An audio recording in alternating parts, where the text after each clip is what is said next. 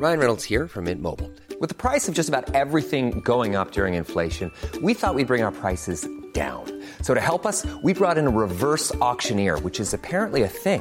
Mint Mobile unlimited premium wireless. Ready to get 30, 30, bit to get 30, bit to get 20, 20, 20, bit to get 20, 20, bit to get 15, 15, 15, 15 just 15 bucks a month. So, Give it a try at mintmobile.com slash switch. $45 upfront for three months plus taxes and fees. Promo for new customers for limited time. Unlimited more than 40 gigabytes per month. Slows. Full terms at mintmobile.com.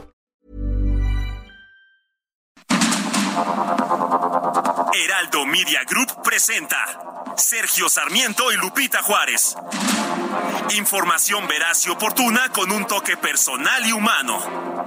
Por el Heraldo Radio, donde la H suena y ahora también se escucha.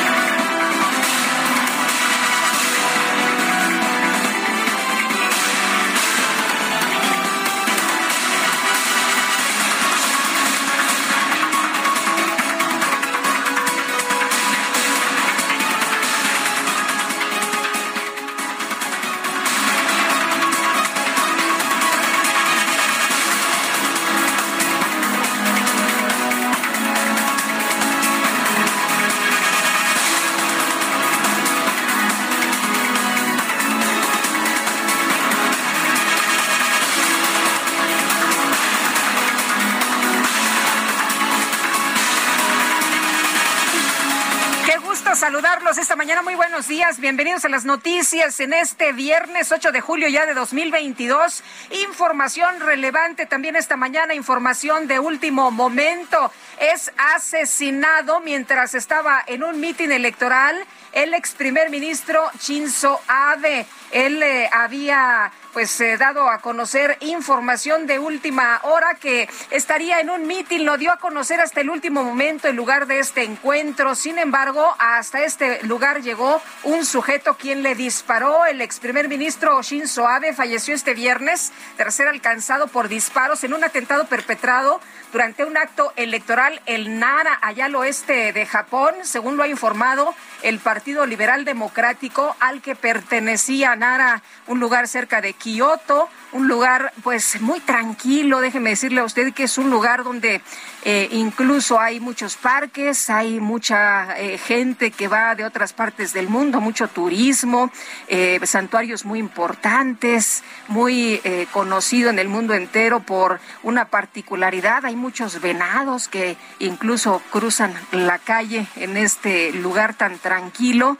Y eh, bueno, pues eh, usted puede convivir ahí con los venados, les puede dar de comer, es un lugar realmente muy, muy tranquilo, pues en medio de toda esta tranquilidad hay esta situación, este hecho lamentable. Ave de 67 años fue víctima de varios disparos mientras ofrecía un discurso en la calle antes de los comicios parlamentarios que se celebran este domingo allá en Japón. El ex primer ministro recibió un disparo alrededor de las 11:30 allá en eh, Nara. Un hombre que se cree es el atacante fue detenido de manera inmediata, déjeme decirle, declaró eh, pues la prensa de Japón y el agresor fue identificado ya como un hombre de 41 años, según la emisora NHK citó a un reportero que se encontraba en el lugar de los hechos diciendo que Abe estaba sangrando cuando se desplomó y que se escuchó un sonido parecido a un disparo. Abe sufrió un paro cardiorrespiratorio tras ser alcanzado con disparos, por lo que fue trasladado en ambulancia y posteriormente en helicóptero tras el incidente. Los testigos del ataque afirmaron que oyeron dos disparos en el lugar de los hechos y que a continuación Ave se desplomó, según lo que da a conocer la cadena eh, NHK, mientras que algunos ciudadanos captaron y subieron a las redes sociales. Hay muchas imágenes del momento en que el político está siendo atendido ahí sobre pues la calle, ahí en plena calle. Los servicios sanitarios trasladaron al ex primer ministro a un hospital de la ciudad de Kashihira, al sur de Nara, para tratar de salvar su vida. También le tengo información de último momento en el sentido de que hallaron explosivos en la casa del atacante del ex primer ministro. Cabe señalar que hay información eh, que habla de la posibilidad de que este sujeto hubiera fabricado su propia arma. Marcelo Ebrard, el canciller mexicano, ha señalado en su cuenta de Twitter que la Embajada de México en Tokio tiene la bandera a media asta en duelo por el asesinato de Shinzo Abe, ex primer ministro de Japón. Así amanecemos, así la información esta mañana. Bueno, también le quiero decir que el expresidente Enrique Peña Nieto ya ha respondido a las acusaciones de irregularidades fiscales de la Unidad de Inteligencia Financiera por las que la Fiscalía General de la República abrió una carpeta de investigación en su contra. ¿Qué tal ayer la información que se dio a conocer justamente en la mañanera? En la mañanera es la información está como dicen algunos esta eh, pues revelación que se soltó y que bueno pues puso dicen a muchos a, a mojar sus barbas en relación con la denuncia presentada en mi contra por la Unidad de Inteligencia Financiera, estoy cierto que ante las autoridades competentes se me permitirá aclarar cualquier cuestionamiento sobre mi patrimonio y demostrar la legalidad del mismo dentro de los procedimientos legales. Expreso mi confianza en las instituciones de Procuración Administración de Justicia, es lo que dijo a través, así respondió, todo el mundo estaba a la expectativa, ¿no? Porque había información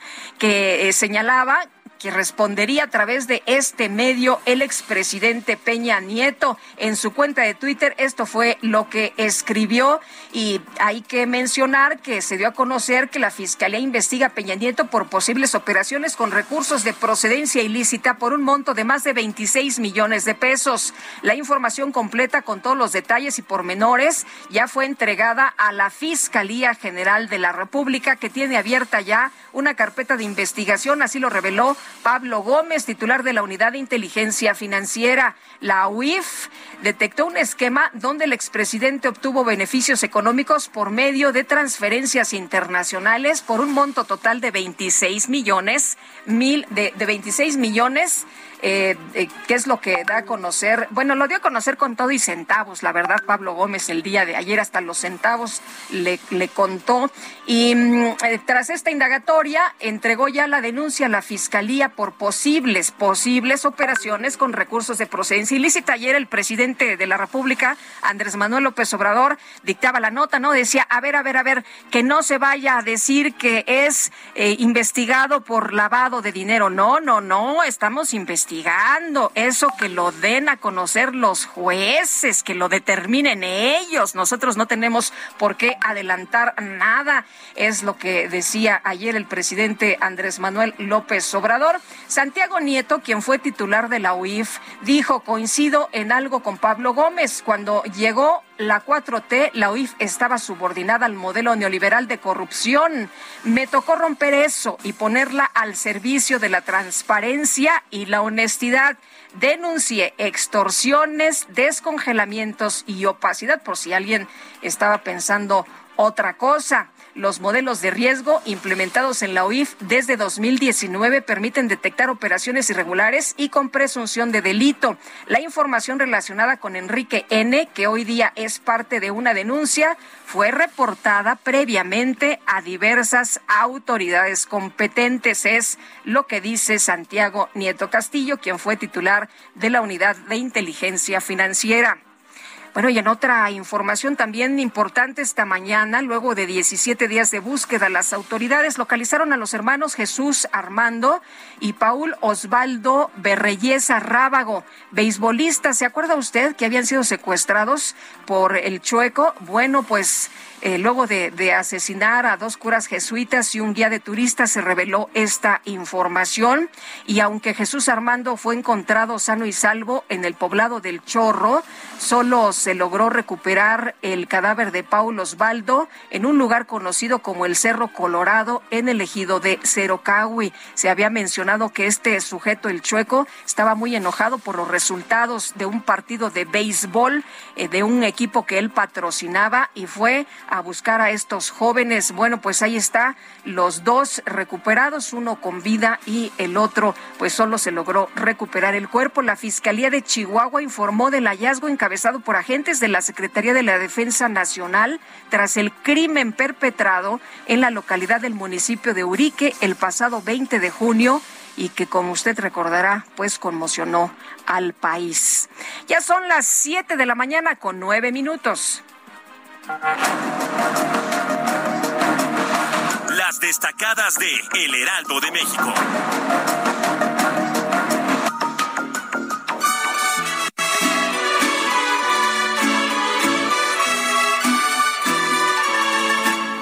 Estas son las mañanas. Ay, Itzel González, ¿y ahora qué te inventaste? ¿Seguimos en los festejos? Buenos días, Lupita, amigos cumpleaños adelantado de nuestra querida Lupita Juárez. Muy feliz cumpleaños. Hombre, déjame algo para allá porque no caben los mariachis. Que nos cae un fin de semana y nosotros no íbamos a dejar de festejarte. Así que pásenle, muchachos. Sí cabemos todos aquí en la cabina del Heraldo Radio. ¿Cómo ves, Lupita? Hombre, muchas gracias. Muchas nada, gracias más que con Susana a distancia a todos. A todos, porque este mariachi que contratamos sí. sí. es grande. Sí es grande, sí es grande, pero todos están este muy bien mediditos, ¿no? todos en su en su crucecita ahí para que no se acerquen unos a otros. Y con cubrebocas y, y todo. Y como estamos festejando tenemos regalos, regalos para el Radio Escucha con sentido, cinco pases dobles para Cinépolis. Así que si usted quiere su boleto doble, 55 20 10 96 47 y díganos cómo se llaman los fans de esta sección. Yo los saludo toda la mañana, todas las mañanas, así que cómo cómo se hacen llamar, cómo nos hacemos llamar los seguidores de esta sección y tendrán su pase doble para ir al cine híjole. Me parece muy bien. Qué generosa vienes esta mañana. Estamos de regalo, pero es, es, viernes. Es viernes, y hay que trabajar porque hay mucha información. Así que comenzamos con las destacadas del Heraldo de México. En primera plana, por 26 millones, Unidad de Inteligencia Financiera va tras Peña Nieto. Él se defiende. Pablo Gómez reveló que desde 2020 investigan al expresidente. País, quinta ola, positivos 60% de los test. Registraron ayer 32.295 casos. Ciudad de México, Venustiano Carranza rehabilitan el mercado Morelos. Fue sometido a un proceso de renovación que costó 8 millones de pesos. Estados, abasto insuficiente, sequía sigue pese a lluvias, huracanes y tormentas traen agua a entidades, pero no alcanzan a llegar a estados del norte. Orbe, en una semana suben 77% los contagios de viruela símica. En los últimos siete días, nueve países adicionales han notificado casos. Meta Qatar 2022 mantiene el límite de alcohol. El comité organizador sigue con sus planes de no vender bebidas con licor dentro de los estadios. Y finalmente, en Mercado sustituye a Carlos Morán, llega relevo al aeropuerto. La Secretaría de Infraestructura, Comunicaciones y Transportes nombró a Carlos Ignacio Velázquez como nuevo director general del aeropuerto. Lupita, amigos, hasta aquí las destacadas del Heraldo. Se nos acabaron los boletos, por cierto. Feliz viernes. Oh, qué rápido, oye. Muy bien, muchas gracias. Itzel González ya nos mandan saludos tempranito nuestros amigos del auditorio, así que muchas gracias a todos ustedes que están ya comunicándose esta mañana. En un momento más leemos todos los mensajes de nuestros amigos del auditorio. Son en este momento las 7 de la mañana, 7 de la mañana con 13 minutos. Y le tenemos un resumen de la información más importante que se ha generado en las últimas horas, luego de que se dio a conocer que la Fiscalía General de la República investiga al expresidente Enrique Peña Nieto por presuntas operaciones financieras irregulares. El exmandatario aseguró en su cuenta de Twitter que va a demostrar la legalidad de su patrimonio y de sus transacciones. Y el presidente de la Junta de Coordinación Política del Senado, Ricardo Monreal, rechazó sumarse a un clima de linchamiento mediático en contra del expresidente Enrique Peña Nieto. Pidió respetar el principio de la presunción de inocencia. Estrictamente la ley al caso concreto. Por eso no me sumo a climas de linchamiento ni a climas de vendetas políticas en contra de persona alguna y sí me someto y me apego estrictamente al derecho y a las pruebas que existan sobre personas políticamente expuestas. El coordinador de Movimiento Ciudadano en el Senado, Clemente Castañeda, consideró que la investigación en contra del expresidente Peña Nieto podría ser un show mediático motivado por la cercanía de las próximas elecciones en el Estado de México. Y al participar en la reunión de la Internacional Socialista, el dirigente nacional del PRI, Alejandro Moreno, denunció que el gobierno de México utiliza una estrategia de guerra jurídica para atacar a los opositores y las instituciones.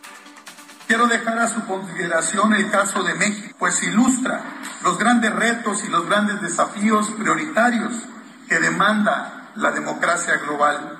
He señalado en diversos foros nacionales e internacionales que la democracia en México está en peligro, ya que hoy tenemos un gobierno que atenta sistemáticamente en su contra.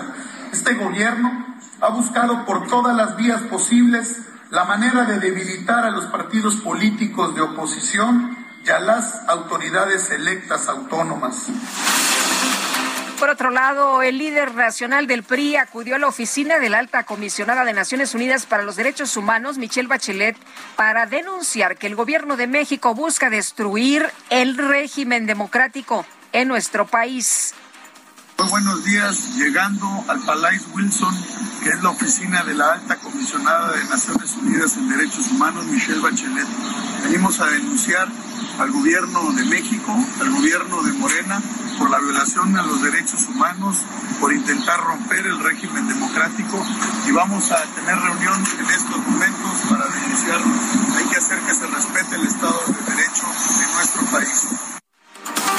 El Partido Verde Ecologista de México denunció ante el Instituto Nacional Electoral al Comité Ejecutivo Nacional del PRI por incrementar de manera ilegal el número de afiliados del partido al coaccionar a los ciudadanos. Y el secretario de Gobernación, Adán Augusto López, presentó una denuncia ante la Fiscalía Especializada en materia de delitos electorales por la aparición de información falaz de personas que usurpan las funciones de la dependencia a su cargo para promover su imagen en el trámite de la CURP. La Dirigencia Nacional de Morena emitió la convocatoria para definir a su próximo coordinador de comités de defensa de la Cuarta Transformación en el Estado de México. Los aspirantes deberán inscribirse a partir de hoy. Y el actual director de aduanas, Horacio Duarte, confirmó su interés en contender por la candidatura de Morena al gobierno del Estado.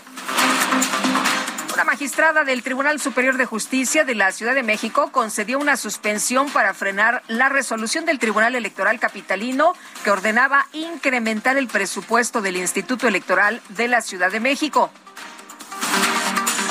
Y el Tribunal Electoral del Poder Judicial de la Federación difundió un proyecto de sentencia que propone revocar la sanción impuesta al gobernador de Nuevo León, Samuel García, por presunto financiamiento ilegal a su campaña electoral.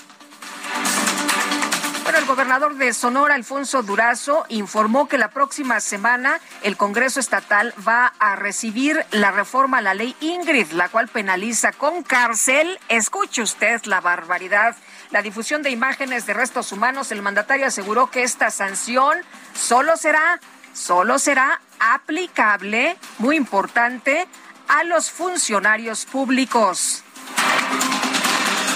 Sí, imagínese que a los periodistas o a los medios, pues sería, sería una situación muy grave, porque como dicen, no tapando alguna imagen, se tapa una realidad.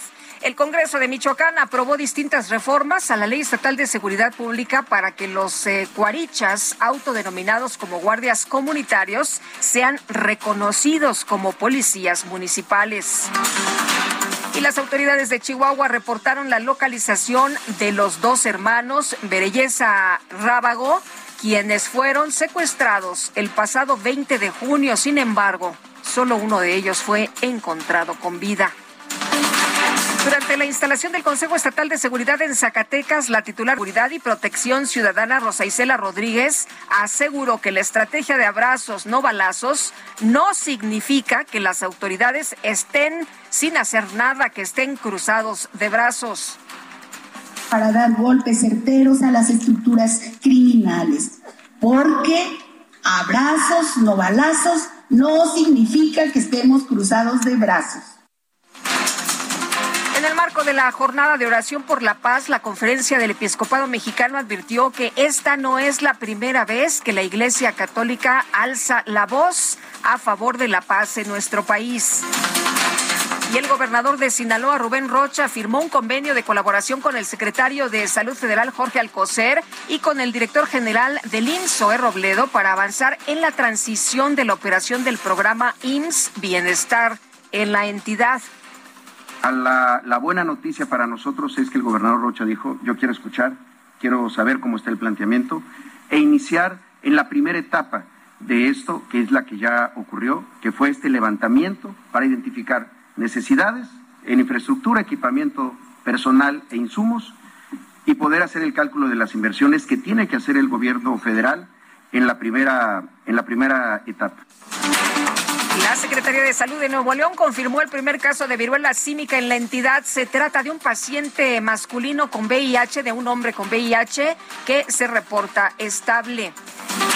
La Comisión Ambiental de la Megalópolis lanzó un nuevo llamado para que se reduzca la contaminación del aire que genera la termoeléctrica de Tula en el estado de Hidalgo. Y las autoridades locales del municipio de Chiapa de Corzo, en Chiapas, aseguraron a 115 migrantes indocumentados que viajaban. Ya sabe usted cómo viajan, todos hacinados, venían en varios vehículos, pero pues ya sabemos las condiciones en que se transporta estas, pues estas personas que persiguen eh, cruzar por México y llegar a los Estados Unidos. Las autoridades de Texas anunciaron que ya fueron identificados los 26 migrantes mexicanos que murieron tras ser abandonados en la caja de un tráiler en la ciudad de San Antonio. Bueno, y con esta novedad, el gobernador de Texas, Greg Abbott, emitió una orden ejecutiva que autoriza a la Guardia Nacional y al Departamento de Seguridad Pública del Estado regresar a la frontera con México a los migrantes indocumentados que sean detenidos. En un posicionamiento, la Secretaría de Relaciones Exteriores criticó esta orden del gobernador de Texas, Abbott, al considerar que la aplicación de la ley migratoria es facultad exclusiva del gobierno federal de la Unión Americana. Y el gobierno de los Estados Unidos anunció un plan para destinar casi mil millones de dólares a expandir y mejorar 85 aeropuertos de todo el país. La Casa Blanca informó que el presidente de los Estados Unidos, Joe Biden, se va a reunir con el príncipe heredero de Arabia Saudita, de Mohammed bin Salman, como parte de una serie de conversaciones entre delegaciones de funcionarios de ambos países. Y esta mañana otra noticia que sacude al mundo entero. Se dio a conocer la muerte del ex primer ministro de Japón, Shinzo Abe, luego de que recibió un disparo en el pecho mientras daba un discurso en un acto político. Fue llevado al hospital y ahí, ahí murió. Se dio a conocer la información esta mañana de la muerte, del asesinato, el asesinato del ex primer ministro después de este atentado. En información de los deportes, el tenista español Rafa Nadal anunció su retiro del torneo de Wimbledon debido a una lesión en la zona abdominal. Y la selección mexicana de fútbol femenil fue derrotada por segundo partido consecutivo en el premundial de la CONCACAF, esta vez por marcador de 3 a 0 frente a Haití. Pareces una bonita y olorosa. Que atraes a los hombres con tu gracia y fina frivolita. Pero nadie sabe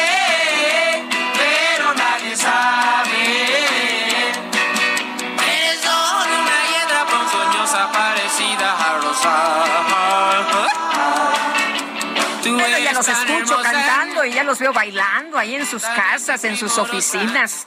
Es Johnny Laboriel y estaremos escuchando su música, La Hiedra Venenosa, esto que nos interpreta. Estamos recordando con motivo de su cumpleaños. Johnny Laboriel. Tenemos que hacer una pausa, pero regresamos. Le quiero recordar que nuestro número de WhatsApp, si nos quiere echar por ahí un WhatsApp, al 55 20 10 96 47. Su derrota y padecer. Tu alma envenenada, serpiente venenosa. No tienes su alma de mujer. Tú eres tan hermosa, tan linda y primorosa. Que embrujas a los hombres con tu gracia y los cafribolitas. Pero nadie sabe.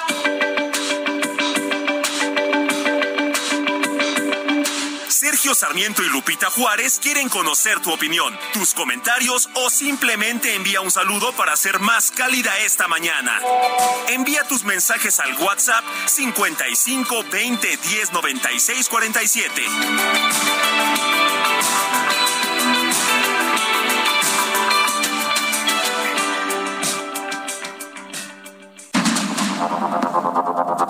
Continuamos con Sergio Sarmiento y Lupita Juárez por el Heraldo Radio.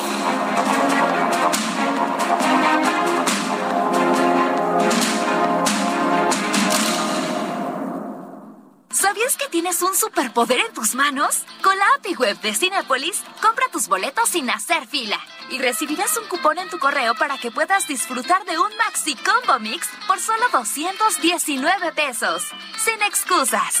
API Web Cinépolis. Más fácil, más rápido, más seguro. El 8 de julio se conmemora el Día Mundial de la Alergia. La alergia es una reacción exagerada frente a la exposición a sustancias extrañas al organismo, sustancias externas y diferentes a los componentes propios del organismo de cada uno, que producen la aparición de distintos síntomas. Estas sustancias son llamadas alérgenos.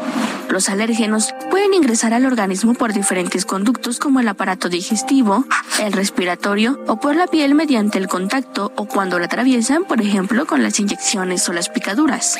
Cuando el sistema inmune detecta estas sustancias extrañas, lo primero que hace es intentar neutralizarlas. Esta respuesta causa una serie de reacciones físicas que secretan químicos como las histaminas que provocan los síntomas de las alergias. La primera medida y más eficaz para prevenir las alergias es evitar el contacto con el alérgeno. En segundo lugar, hay medicamentos eficaces en el tratamiento de los síntomas, como son los antihistamínicos. Es importante recordar que todos estos tratamientos mejoran y controlan los síntomas, pero no curan la alergia.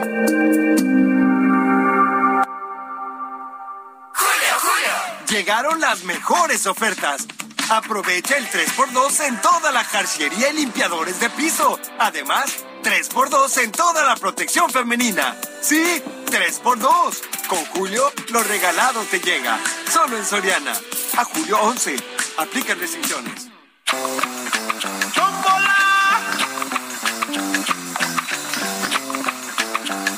La vida es una tómbola, tom, tom, tómbola. La vida es una tómbola, tom, tom, tómbola. De luz y de color, de luz y de color. Y todos en la tómbola, tom, tom, tómbola. Y todos en la tómbola, tom, tom, tómbola. Encuentran un amor. Tómbola, en la tómbola estamos escuchando Tómbola con Johnny Laboriel, a quien estamos recordando esta mañana. Él nació el 9 de julio y le adelantamos el cumple, le adelantamos el cumple recordando sus grandes éxitos. Esta, pues, eh, una de sus eh, últimos, eh, de sus últimas grabaciones, tengo entendido. Y la verdad de las cosas es que, pues, nos pone de buenas la música de Johnny Laboriel, a quien estaremos escuchando esta mañana. Encuentran un amor. Tómbola. Vámonos Vámonos a los mensajes. Buenos días. Alejandro Cruz desde Atizapán dice, ¿cuánta razón tiene AMLO? El pueblo no es tonto. Ya despertó esta carpeta de investigación contra Peña Nieto por procedencia ilícita. Es igual a la lucha por la gubernatura por el Estado de México, moneda de cambio. Qué casualidad que en cuatro años no encontraron nada. Yo digo que son peores, pura politiquería. Muchos saludos. Eh, otra persona el auditorio nos dice, el expresidente Peña Nieto se convierte en otro buen distractor que cae como anillo al dedo. En estos tiempos en que los distractores son muy útiles para la 4T, todos hablando de eso para no referirse nunca a la inflación, la corrupción que hay en este gobierno, la impunidad, las medicinas para los niños enfermos que no llegan, las tranzas del tren Maya, el ecocidio y además calamidades de este sexenio. De eso se trata nada más. Le envío un afectuoso saludo y agradezco su atención. Muy buenos días, Lupita Juárez. Muchas felicidades por adelantado. Que sea siempre muy feliz. Eres la mejor. Ah, qué bonito mensaje. Muchas gracias. Eh, dice que, dice, nos ayudas y nos alegras cada día con tu voz, tu dinamismo, con tu profesionalismo. Eres un ángel. Mi nombre es Marín Domínguez y te mando bendiciones, don, eh, eh, pues, señor Marín Domínguez, le agradezco muchísimo este mensaje, le aprecio mucho sus palabras. Bueno, pues el titular de la Unidad de Inteligencia Financiera, Pablo Gómez, anunció que la dependencia presentó ante la Fiscalía General de la República una denuncia contra el expresidente Enrique Peña Nieto por posibles operaciones con recursos de procedencia ilícita. Salvador Mejía es especialista en prevención de lavado de dinero y coordinador de la Comisión de Derecho Financiero y Bursátil de la Barra Mexicana de Abogados. Salvador, gracias, como siempre, por conversar con nosotros. Buenos días. Lupita, muy buenos días. Es un placer platicar contigo. Oye, Salvador, eh, primera pregunta. Cuando hay una investigación en una unidad tan importante que es de inteligencia financiera, ¿se adelanta la información? ¿Se hace pública? ¿Se da a conocer a quién se, se está investigando y por qué? Bueno, Lupita, eh, es que entró un poco de, de sonido de fondo. Sí, pero te escuchamos bien, ¿eh? te escuchamos bastante bien. No sé si alcanzaste a, escuchar mi pregunta. ¿Podrías repetirme la pregunta, por favor? Sí, te, preguntaba que si eh, una unidad de inteligencia tan, bueno, una unidad tan importante que es de inteligencia financiera puede dar a conocer que está haciendo una investigación tan importante como esta. Ah, excelente. ¿No? Y, y, y, y hacerla pública y decir quién es el investigado y por qué está siendo investigado. Bueno, Lupita, estás, ah, estás abriendo la caja de Pandora, para empezar, eh, con, esta pregunta. De entrada, la unidad de inteligencia financiera, y se dice, y no pasa nada, ¿eh? En realidad es una instancia de gobierno de tercer nivel. Lamentablemente, el uso político que se le dio desde el día uno de este sexenio la transformó en una herramienta de control político. Eh, es una instancia que está incluso, que está por abajo de una, de una subsecretaría de Estado, que no tiene la autonomía, por ejemplo, del Servicio de Administración Tributaria o de la Comisión Nacional Bancaria de Valores o de la Procuraduría Fiscal. Se le ha dado un uso político, sin embargo, tan grande y han abusado de esta figura ilegal, inconstitucional, como lo es la lista de personas bloqueadas o como seguramente tu audiencia lo conoce, el bloqueo de cuentas bancarias, aunque no bloqueas cuentas, pero ya es parte de nuestro argot, eh, esta arma terrible un arma de la terminaron convirtiendo en un arma de control político en vez de una de lo que debe ser una herramienta para combatir los capitales de la auténtica delincuencia organizada, de los que transportan droga, de los que trafican eh, migrantes, de los que secuestran, matan, de que destrozan poblaciones enteras. En vez de irse en contra de ellos, se van contra opositores políticos. Eso es por que decía que creo que abriste la caja de Pandora. Eh, Entonces, en primer lugar tenemos eso. En segundo, hay que entender que lamentablemente cuando sale Pablo Gómez a hacer este anuncio, ojo, muy diferente, con un tono eh, y unos términos muy diferentes de los que utilizó en su momento Santiago Nieto, el primer titular de la UIF con el presidente López Obrador, eh, eh, lo dice en otros términos, entendiendo, Lupita, creo yo, los errores de Santiago. Es decir, no puede salir a decir que hay una investigación en contra de eh, Enrique Peña Nieto y las empresas este Casa Dorada Incorporated, porque eso con eso violas el debido proceso y con eso le allanas el camino a las personas para poder defenderse, aunque sin embargo hace unos minutos ya en otra entrevista ya está dando los nombres de las, de las empresas filtrando la información, sí. Pero ayer dijo la empresa A y la empresa B, ¿no? Exactamente. Eh, Pablo Gómez hizo eso atendiendo, creo yo, muy bien a los errores de, Santiago en su momento, ¿no? Y que si hacemos una búsqueda, hacemos un análisis, veremos, o sin problema, Lupita, veremos que, que, eh, un porcentaje elevadísimo de los casos de bloqueo de bancarios, en este argot, que llevó a cabo eh, Santiago Nieto, la mayor parte de esas, de esas investigaciones, de esos bloqueos de cuentas, los perdieron en tribunales o ni siquiera avanzaron en la Fiscalía General de la República, también por el pleito que existía entre Santiago y el fiscal Gertz, que también parte del lenguaje de, Pablo de ayer indicaba que ellos retomaron la investigación, la, la denunciaron ante la, ante la Fiscalía ya será y ya será problema de la fiscalía Lupita lo que lo que ocurra. Entonces sí lo decía ayer el presidente no nosotros no vamos a juzgar a nadie. Nosotros no estamos señalando ni que se vaya a decir mañana que en los titulares el expresidente Peña Nieto está siendo investigado por lavado de dinero. No eso que lo digan ah. los jueces. Los jueces y ahí estás abriendo Lupita otra parte de la otra otra parte de la caja de Pandora ¿De qué, ¿De qué estarían acusando al expresidente, a su familia y a este, este grupo empresarial? Y de, no solo de lavado de dinero, eh, para que exista el, famoso lavado, o para que luego mis colegas no, no digan que no hablo como abogado, eh, operaciones con recursos de procedencia ilícita, para que ese delito surja a la vida, tiene que haber otro delito antes. Y en este caso, sería el delito favorito de la unidad de inteligencia financiera, el delito de defraudación fiscal. Un delito que fíjate qué simpático, qué interesante. Es un delito que tendría que ser investigado por el Servicio de Administración Tributaria, en lo particular, dentro del SAT, por la eh, por Auditoría Fiscal Federal. Ese es el área que se encarga de revisar y no te espantes, tus impuestos, los míos y los de todo, todo tu auditorio, y van a hacer, tienen que realizar una auditoría y determinar con base en la información que tienen disponible en todo momento, porque esto es un dato que el presidente pudo obtener al día siguiente de sentarse en la silla presidencial, ¿eh? No tuvieron que esperar hasta la mitad, después de la primera mitad de su sexenio, no a, la primera semana hubiesen podido tener una radiografía bien clara de cómo estaban las transferencias del presidente o sea, eh, a ver, en, la, parte financiera y de impuestos. A ver, aquí, Salvador, déjame preguntarse, eh, preguntarte entonces, todo mundo, todo mundo se cuestiona por qué en este momento, si tenían la información en el minuto uno, como nos estás explicando, que llegue el presidente eh, a sentarse en esa posición tan importante. Y además, cuando Santiago Nieto revela que ya tenían la información, que esta investigación no es nueva, no la hizo Pablo Gómez. Entonces, Lupita, tenemos que regresar a este concepto de el uso de la UIF como una herramienta de control político. Oye, me ha funcionado y perdóname que me salga un poquito del caso del expresidente Peña. Gracias a esto, tumbaron a un ministro de la Suprema Corte de Justicia de la Nación.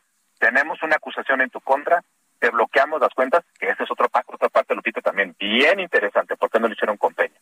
Que te bloqueamos las cuentas y en dos minutos, por razones que nunca se revelaron, por los argumentos que están en la Constitución, nunca se dijo cuáles eran las razones por las cuales el, aquel ministro, eh, Peña Nietista, ¿por qué dejó el cargo? Pues por una investigación de la UIF y del SAT y un bloqueo, eh, su inclusión en la lista de personas bloqueadas, ¿no? Entonces, eso, si eso lo tenían, lo pudieron haber sacado al mismo, al mismo tiempo. Esto es una herramienta poderosísima que ha doblegado a, este personaje y a otros tantos actores políticos o incluso los tienen trabajando conforme a sus necesidades políticas.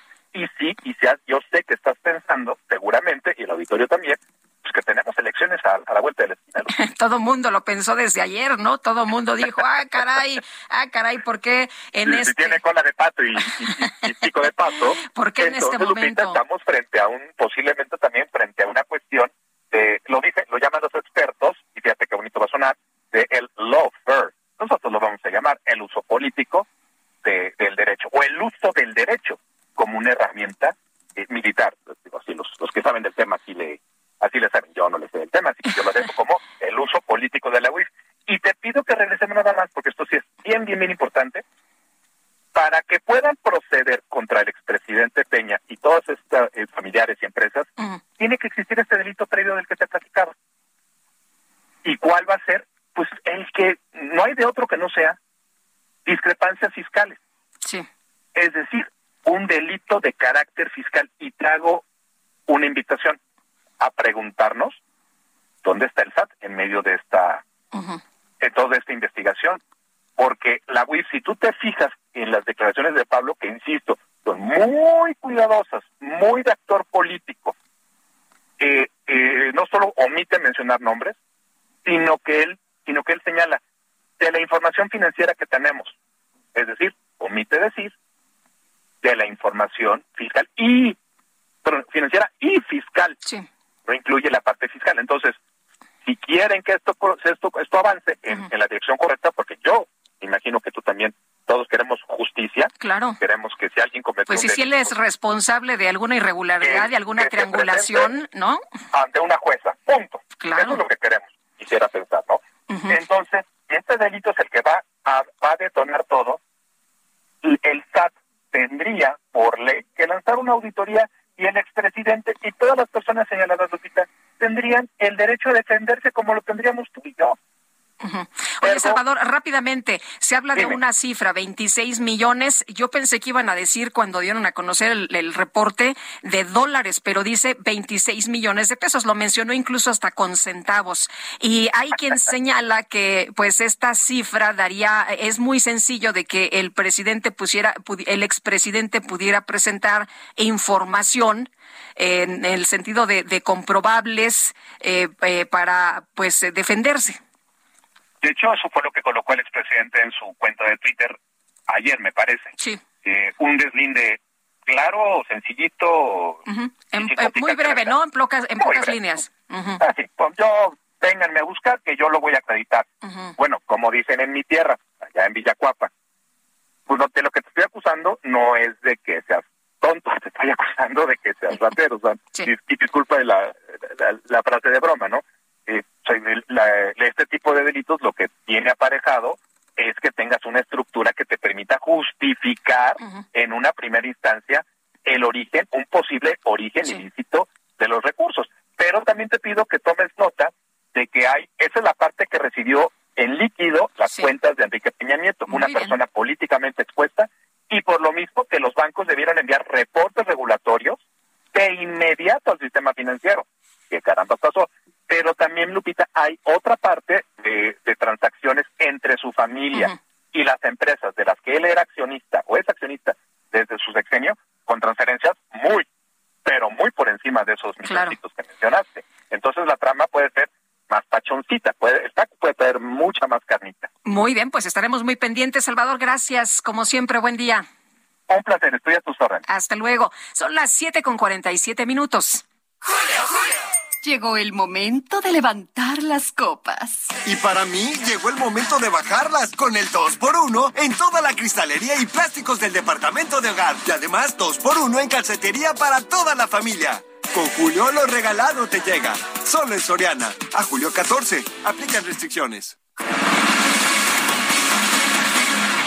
Bueno, show mediático, eh, caja china, elección en el Estado de México, justicia selectiva. ¿De qué se trata? ¿De qué se trata en este momento el tema de la investigación contra el expresidente Peña Nieto? Dulce María Sauri, exdirigente del PRI Nacional, qué gusto saludarte esta mañana. Muy buenos días. Hola parece que se nos cortó la comunicación. Vamos a tratar de restablecer el contacto en un momento más. Eh, antes de, de, antes de, ya está la llamada. Muy bien. Bueno, Dulce María Sauri, qué gusto saludarte esta mañana. Muy buenos días. Algo pasa con la comunicación que ella sí nos escucha, está en la línea telefónica, pero nosotros al parecer no, no, eh, al aire no, no se escucha, ¿verdad? Yo tampoco. Yo tampoco. Son en este momento siete con cuarenta y ocho minutos. Julio, Julio. Este año llegaremos al tazón. ¡Vamos! Para el tazón que quieras, llega el 3x2 en todos los cereales y barras Kellogg's. Y además, 3x2 en todas las leches evaporadas. Con Julio, lo regalado te llega. Solo en Soriana. A julio 14. Aplican restricciones. Bueno, pues ahora sí nos escuchamos, Dulce María Sauri. ¿Cómo estás? Buenos días. Muy buenos días, Lupita, a tus órdenes. Oye, Dulce María, pues, eh, ¿qué interpretación le das a lo que se dio a conocer el día de ayer desde la Unidad de Inteligencia Financiera, esta revelación que se hace de la investigación al expresidente Enrique Peña Nieto? Se trata de show mediático, de caja china, de la elección del Estado de México, de justicia selectiva. ¿Cómo ves tú? Puede ser cualquiera de las cuatro supuestos, Lupita. Una caja eh, tiene más de cuatro lados. Ah, eh, apenas estamos explorando estos primeros. Eh, pero le puedo, puedo decir que me parece muy lamentable que una investigación en proceso de la Unidad de Inteligencia Financiera que fue entregada a la Fiscalía General de la República para que ésta realice la integración de una carpeta de investigación haya sido exhibida en la forma como lo fue. Desde luego que no abona en absoluto al respeto del principio de presunción de inocencia, no solo para el expresidente Peña Nieto, sino para cualquier persona que esté sometida a una investigación de esa naturaleza. Y podemos a partir de esa presentación especular de por qué se da en ese momento y circunstancia. En vísperas, por ejemplo, de que Morena eh, empiece el proceso para eh, postular a su candidata o candidato al Estado de México con más de seis meses de antelación. En eh, formalizar esta, esta presentación. Podemos pensar que es un elemento de distracción por los temas gravísimos de inseguridad y de violencia que hay en varias regiones del país, el cuestionamiento al modelo y a la política de seguridad que el presidente ha impulsado. Podemos pensar que es un elemento para incidir en la próxima visita o para distraer de la próxima visita del presidente López Obrador al presidente Biden en los Estados Unidos y bueno, el gran cuestionamiento sobre la elección del Estado de México, ¿no? Y que estamos hablando de un expresidente de la República, pero también es gobernador de esa entidad. Eh, Dulce María, eh, mm, tuvieron ahí la información durante mucho tiempo, durante muchos años. En estos momentos eh, pareciera que se está atacando a los dirigentes del PRI, a los priistas desde diferentes flancos. También está el tema, pues, de Alejandro Moreno. ¿Crees que se quiera dividir, al, que se quiera afectar, debilitar al PRI y dividir estas alianzas que pudieran formarse para el Estado de México? Bueno, yo, yo creo que el tema de la eh, coalición electoral opositora eh, preocupa profundamente al presidente de la República, porque una coalición no necesariamente este, suma a todas las partes que están en contra, pero sí puede lograr con una buena campaña plantar cara y lograr triunfar. Entonces, digamos que hay una maniobra eh, preventiva de una situación. Eh, y qué mejor que lograr que las oposiciones vayan por separado a la elección del Estado de México, a la elección de Coahuila, eh, y parte de esa estrategia de separación, no digo que toda, tiene que ver con el, el PRI. Ahora bien, Lupita, tampoco podemos escudarnos en este argumento para evitar exigir justicia.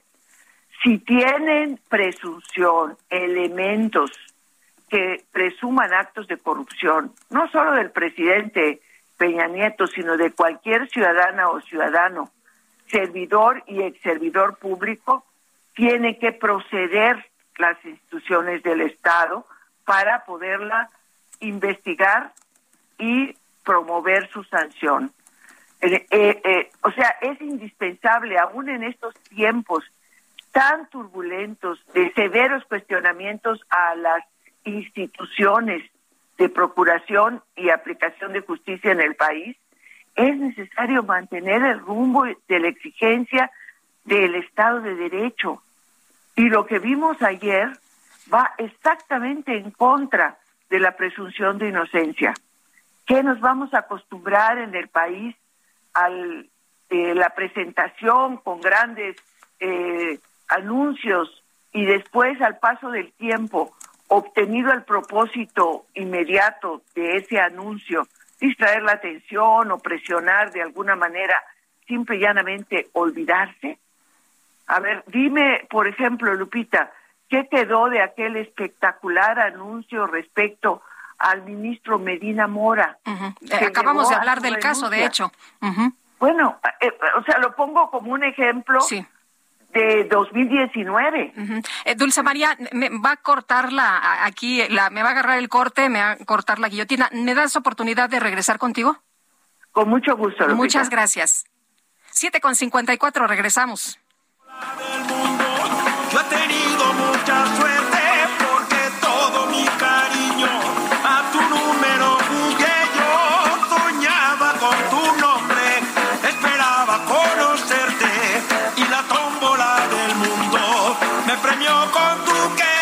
La vida es una tómbola, tómbola.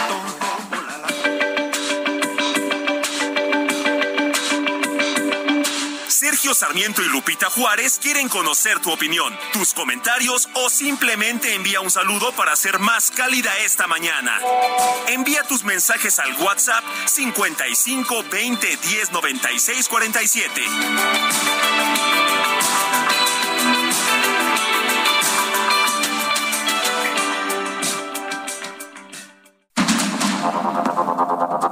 Continuamos con Sergio Sarmiento y Lupita Juárez por el Heraldo Radio.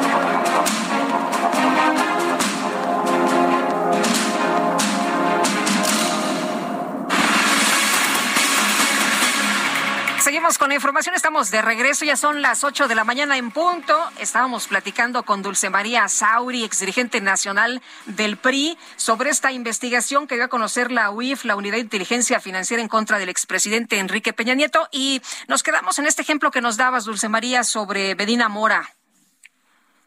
Así es, Lupita. Después de que se hizo un auténtico escándalo mediático que puso en entredicho la integridad moral de un ministro de la Suprema Corte de Justicia, después de que éste renunció y el presidente de la República tuvo la oportunidad de enviar a quien habría de sustituirlo, es simple y llanamente se cerró la investigación. O sea, ¿qué tanto fue una exigencia de justicia y qué tanto fue una presión para que él renunciara al cargo, pues lo que sucedió después muestra con claridad que no era la justicia lo que se perseguía. Eh, Dulce María, ¿qué cambió entre el presidente López Obrador y el expresidente Peña Nieto? Lo trataba pues muy bien, lo trataba con pinzas, incluso se refería a él en algún momento y tengo muy clara esta eh, declaración del presidente López Obrador cuando señala que le tiene respeto a Peña Nieto, pero lo que más me llama la atención es la palabra que menciona a continuación. Dice, tengo consideración al expresidente Peña Nieto. ¿Qué cambió? ¿Cambió el momento político? No, yo, yo pienso que no es que haya cambiado el momento político que se ha cambiado, sino eh, ya se nos olvidó que en 2020 la Fiscalía General de la República, en el marco del caso de Drecht, acusó al presidente Peña Nieto de traición a la patria. Mm. O sea, como que es una carta muy fuerte desde el punto de vista de la atracción mediática que el gobierno del presidente López Obrador eh, utiliza cuando tiene alguna necesidad de, vamos a decir, llamar la atención, eh, despertar eh, el deseo, vamos a decir, de más información, la justificada actitud de exigir justicia y después pasado ese momento político, obtenido lo que se desea, sea cual sea esa, esa cuestión, pues simplemente se desinfla y se olvida hasta la siguiente ocasión en que haya necesidad. Y ahí va a estar el Estado de México. Muy posiblemente esta investigación que dio a conocer la Unidad de Inteligencia Financiera de batería para eh, todo el año antes de la elección del Estado de México. Estamos hablando de 10 meses, Lupita. Sí.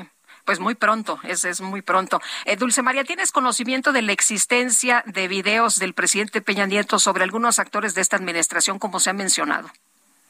No tengo conocimiento, no solamente de videos, de nada en relación al presidente Peña Nieto, más que haber tenido este, el honor de acompañarlo el primero de diciembre de 2018, una vez que entregó la banda presidencial al presidente López Obrador. Es lo único que tengo de conocimiento de él. Sí, oye, se hablaba incluso ayer, yo lo comentaba aquí, que sorprendía que se hiciera pública esta investigación cuando mucho se mencionó de un pacto entre el presidente López Obrador que había eh, señalado que no metió la mano y, que estaba muy agradecido por eso durante las elecciones que lo llevaron a, la presidencia de la República. ¿Conociste tú de algún tipo de pacto y este pacto se habría roto por alguna razón? No, eh, Lupita, no conocí más que los hechos.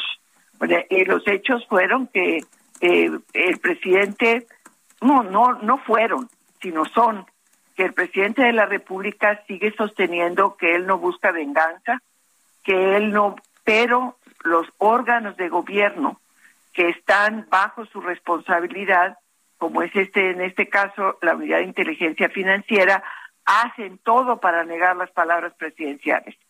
Si él no busca eh, venganza, pues parece que eh, la unidad de inteligencia financiera da las municiones para que esto suceda. Muy bien, pues Dulce María Sauri, como siempre aprecio mucho que puedas platicar con nosotros. Muy buenos días. Buenos días, hasta luego, Lupita. Hasta luego, Dulce María Sauri, exdirigente nacional.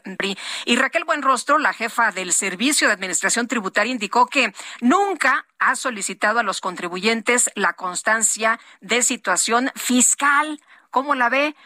Ah, caray, y estas filas tan grandes y la gente como loca buscando desesperadamente la constancia de situación fiscal. Hasta el presidente en una mañanera dijo, no, no, pues si hay mucha bronca con esto, si es mucho trámite, si se les complica tanto la vida a los ciudadanos, a los contribuyentes, pues que lo quiten. Pero vamos a escuchar lo que dice Raquel Buenrostro. ¿Qué es lo que pasa? Pues siempre se deja el trámite hasta el último. La fecha límite era el primero de julio y en mayo empezaron a llegar las solicitudes de constancia, ¿no? Lo dejaron hasta el final. Y luego lo que empezaron a hacer fueron muchos patrones a condicionar o a presionar a los trabajadores para condicionarles el pago. Entonces ahí lo primero que hay que decir es, primero, el SAT no pidió la constancia de situación fiscal. La factura o el timbrado de nómina lo único que tiene que tener es el código postal y el nombre correcto del trabajador. Y si tienen el nombre correcto y el código postal, el patrón no les tiene por qué hacer exigible la constancia de situación fiscal. Bueno, pues están las palabras de Raquel Buenrostro, la jefa del Servicio de Administración Tributaria. La culpa es suya, ¿eh? La culpa es de usted por andar dejando todo al último. En el SAT no pidieron, nunca solicitaron a los contribuyentes la constancia de situación fiscal. Son las ocho con siete minutos. ¿Sabías que tienes un superpoder en tus manos? Con la API Web de Cinepolis, compra tus boletos sin hacer fila y recibirás un cupón en tu correo para que puedas disfrutar de un Maxi Combo Mix por solo 219 pesos. Sin excusas. API Web Cinepolis. Más fácil, más rápido, más seguro. Bueno, y vámonos ahora con Jorge Almaquio. Jorge, ¿cómo recibieron en Morena y en la Cámara de Diputados esta información de la Unidad de Inteligencia Financiera sobre la investigación del presidente Peña Nieto? Cuéntanos. ¿Qué tal, Lupita, amigos? Así es, bueno, pues eh, recibieron de buena manera esta, esta investigación y fue la diputada federal de Morena, Cecilia Márquez Cortés, eh, quien aseguró que la investigación que emprendió la Unidad de Inteligencia Financiera en torno al expresidente Enrique Peña Nieto, pues es un acto donde se supone un manejo de recursos ilícitos o evasión fiscal. Se está investigando y descartó también que haya en este asunto un matiz político. Así lo comentó, escuchemos. Hay que recordar que en México se está buscando desde el gobierno de Andrés Manuel López Obrador el respeto irrestricto de la ley. No hay persecución política, es una persecución de un, de, un presunto delito que tiene unas pruebas el fiscal y que deberá de tomarlas para armar una carpeta de investigación y presentar el, el caso. La integrante de la Comisión de Transparencia y Anticorrupción en San Lázaro refirió que el gobierno tiene la obligación desde sus órganos internos de control de señalar cuáles son los presuntos ilícitos ubicados o detectados y destacó destacó en este momento pues la labor hecha por el titular de la UIF, Pablo Gómez. Sus palabras.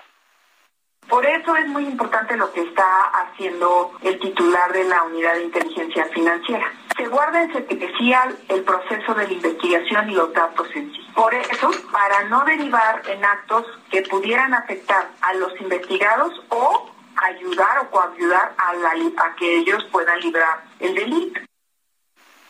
Recalcó que la labor de la UIF, que depende del Poder Ejecutivo en el área de Hacienda, tiene como principal función integrar y analizar la información que emiten dependencias encargadas de la vigilancia, transparencia y anticorrupción.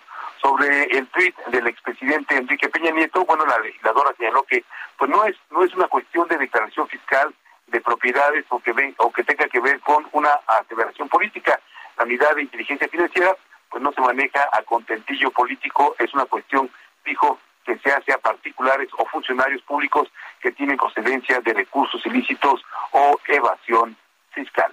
Lupita, amigos, el reporte que les tengo. Bueno, pues interesante esto que mencionas. Al último, no se maneja a contentillo político la unidad de inteligencia financiera. O sea que todos aquellos que aseguran que es un show mediático, que tiene que ver con el Estado de México, que no se confundan, mi querido Jorge. Que, no, piensen. Se confundan, que no, que no piensen mal. Que no hay ningún interés político, no hay ni, ningún interés electoral solamente es una investigación, hay elementos, dice, para eh, llevar a cabo esta indagatoria y bueno, pues vamos a ver si realmente esto sucede en las próximas semanas para pues eh, atender precisamente estas elecciones que van a realizar en el Estado de México, Lupita. Pues sí, muy bien, muchas gracias, Jorge.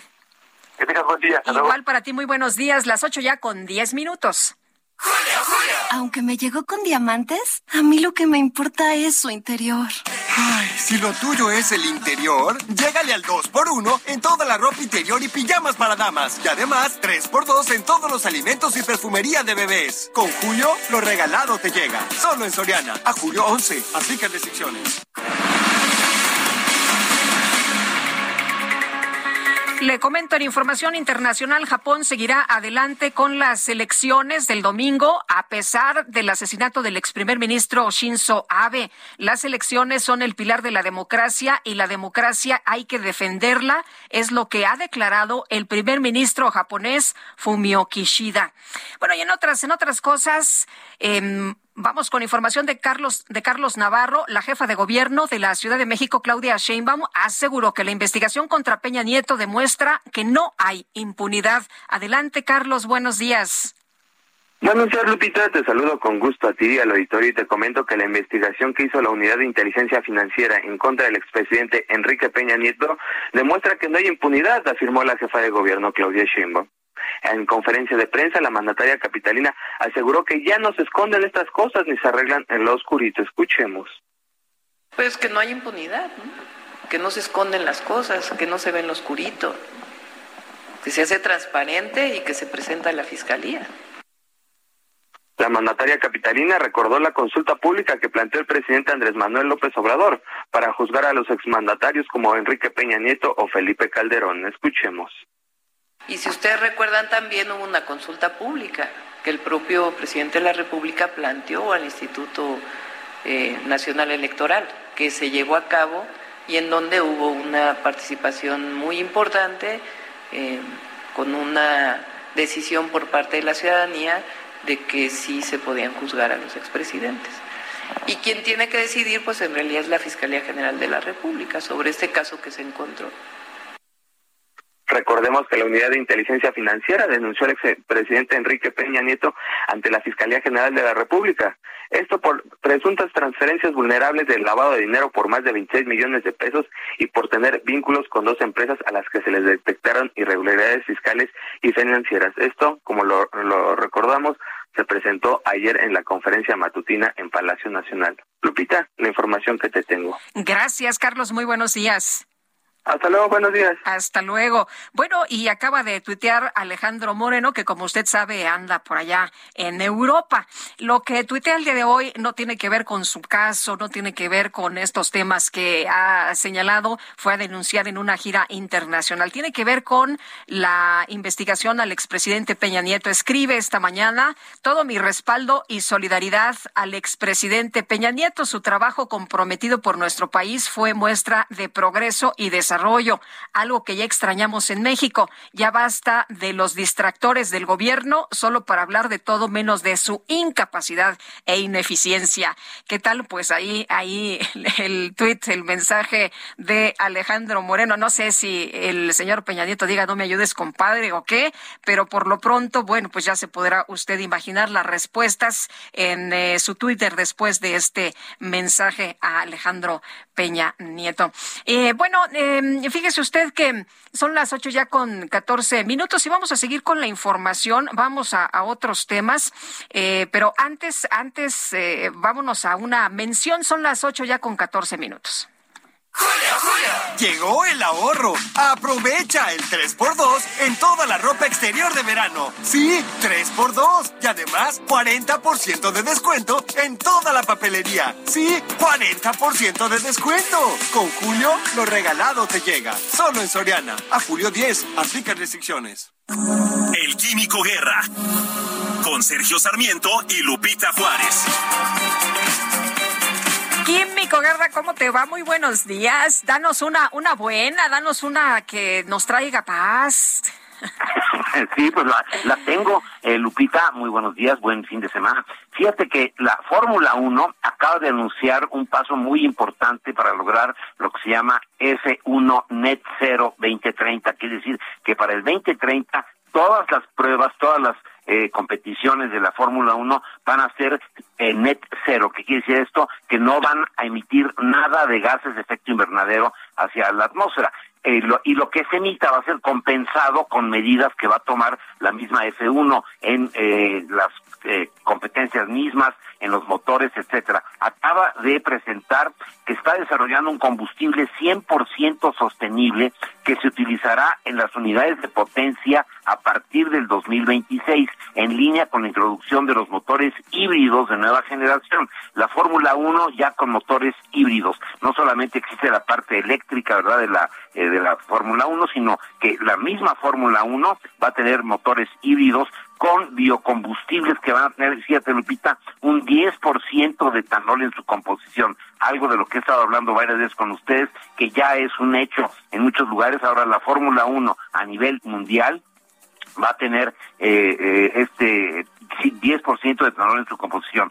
Todo ello se suma a los avances ya producidos, como el paso a los motores híbridos en 2014, que ha seguido avanzando, y eh, pues fue eh, un anuncio muy importante porque eso va a impulsar. Sabemos muy bien, eh, Lupita, que la Fórmula 1 es prácticamente el laboratorio no de las eh, grandes empresas automotrices para ir desarrollando nuevas tecnologías que se prueban precisamente en estos bólidos de la Fórmula 1 que suben a más de 300 kilómetros por hora y se prueban suspensiones, todo lo que tenemos hoy en día, por ejemplo, de los controles en los manubrios, en los volantes de los coches, ya es que hoy podemos, pues, contestar el teléfono, prender la temperatura, etcétera, eh, con el volante, surgió de la Fórmula 1. Ahora, esta cuestión de que van a tener el 10% de biocombustibles, etanol específicamente, en su composición, indica que hacia allá va prácticamente la industria automotriz ya muy pronto. En el lapso en el que se pasa completamente a la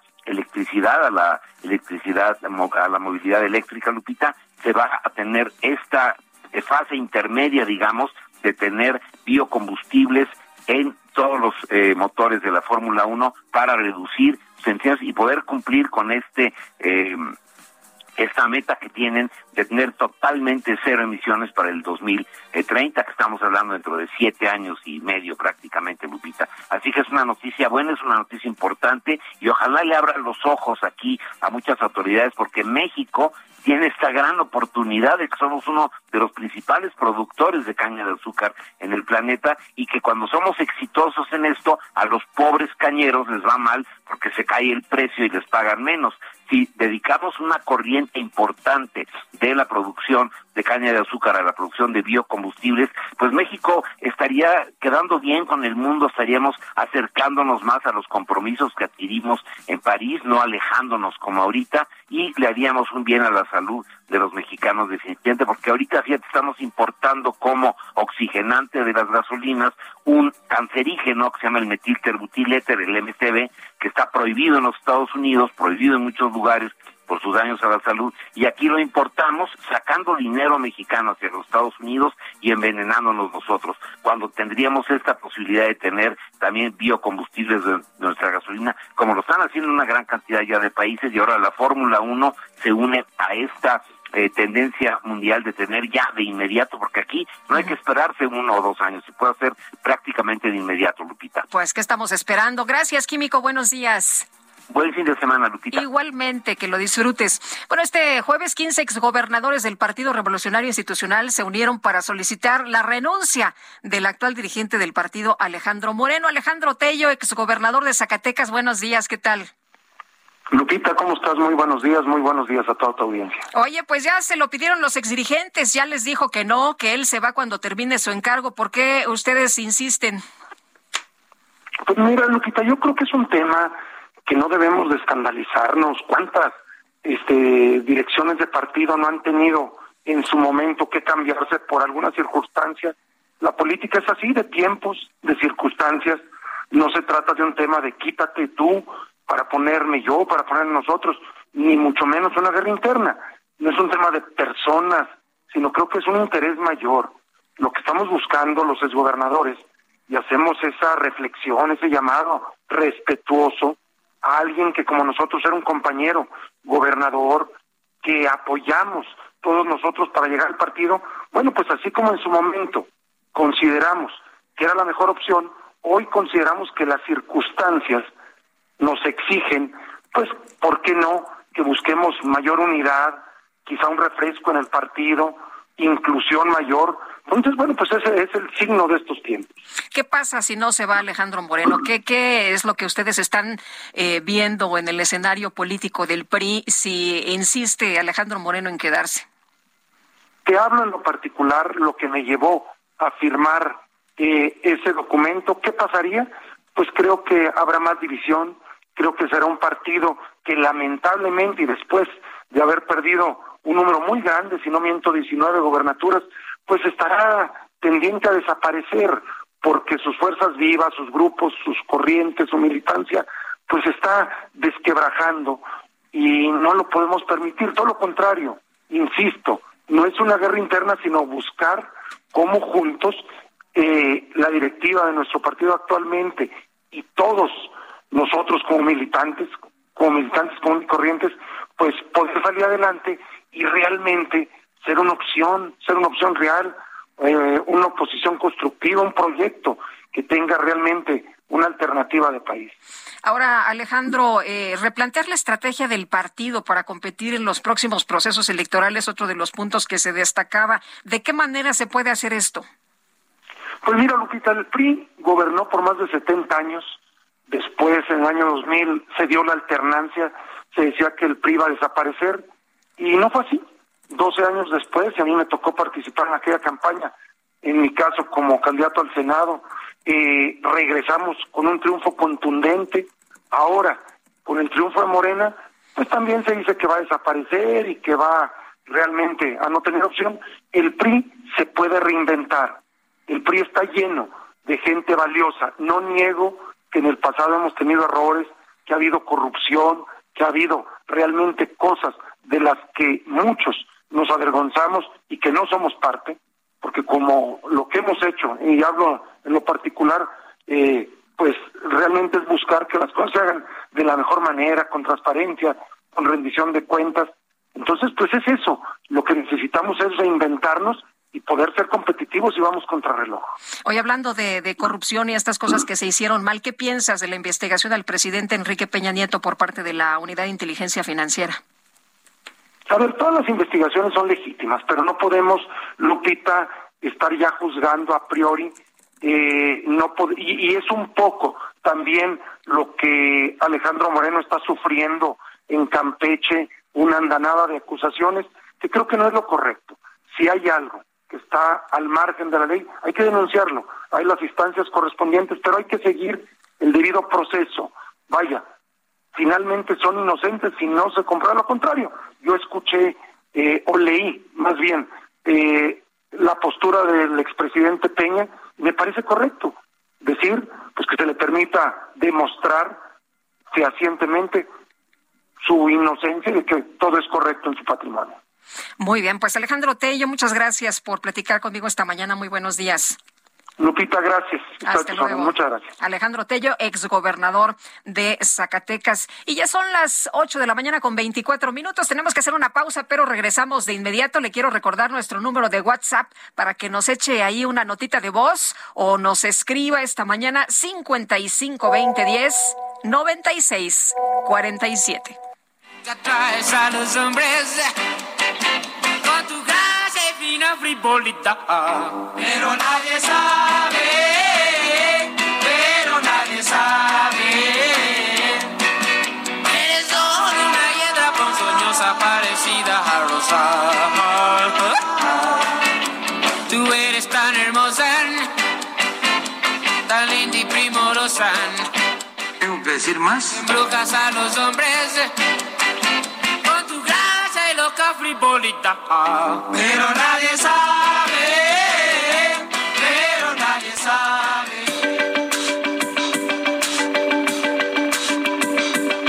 Sergio Sarmiento y Lupita Juárez quieren conocer tu opinión.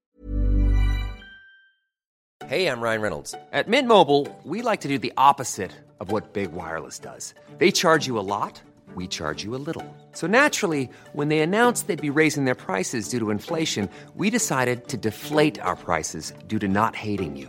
That's right. We're cutting the price of Mint Unlimited from $30 a month to just $15 a month. Give it a try at mintmobile.com slash switch. $45 upfront for three months plus taxes and fees. Promo rate for new customers for limited time. Unlimited more than 40 gigabytes per month. Slows. Full terms at mintmobile.com. tus comentarios o simplemente envía un saludo para hacer más cálida esta mañana. Envía tus mensajes al WhatsApp 55 20 10 96 47.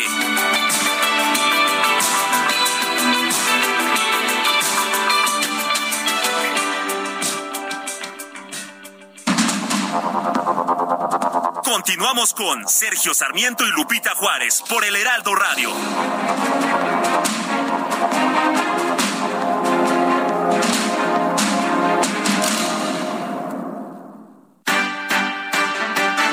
¿Ya te moviste hoy? Sí cumpliste. Ya previste, ¿Ya cambiaste la chatarra por frutas? Sí cumpliste. ya previste, ¿Ya ejercitaste tu mente? Sí cumpliste. previste. ¿Ya compartiste tiempo con tu familia? Sí cumpliste. Con pequeños cambios todos los días haces una gran diferencia en tu salud. Ya la hiciste. Gobierno de México.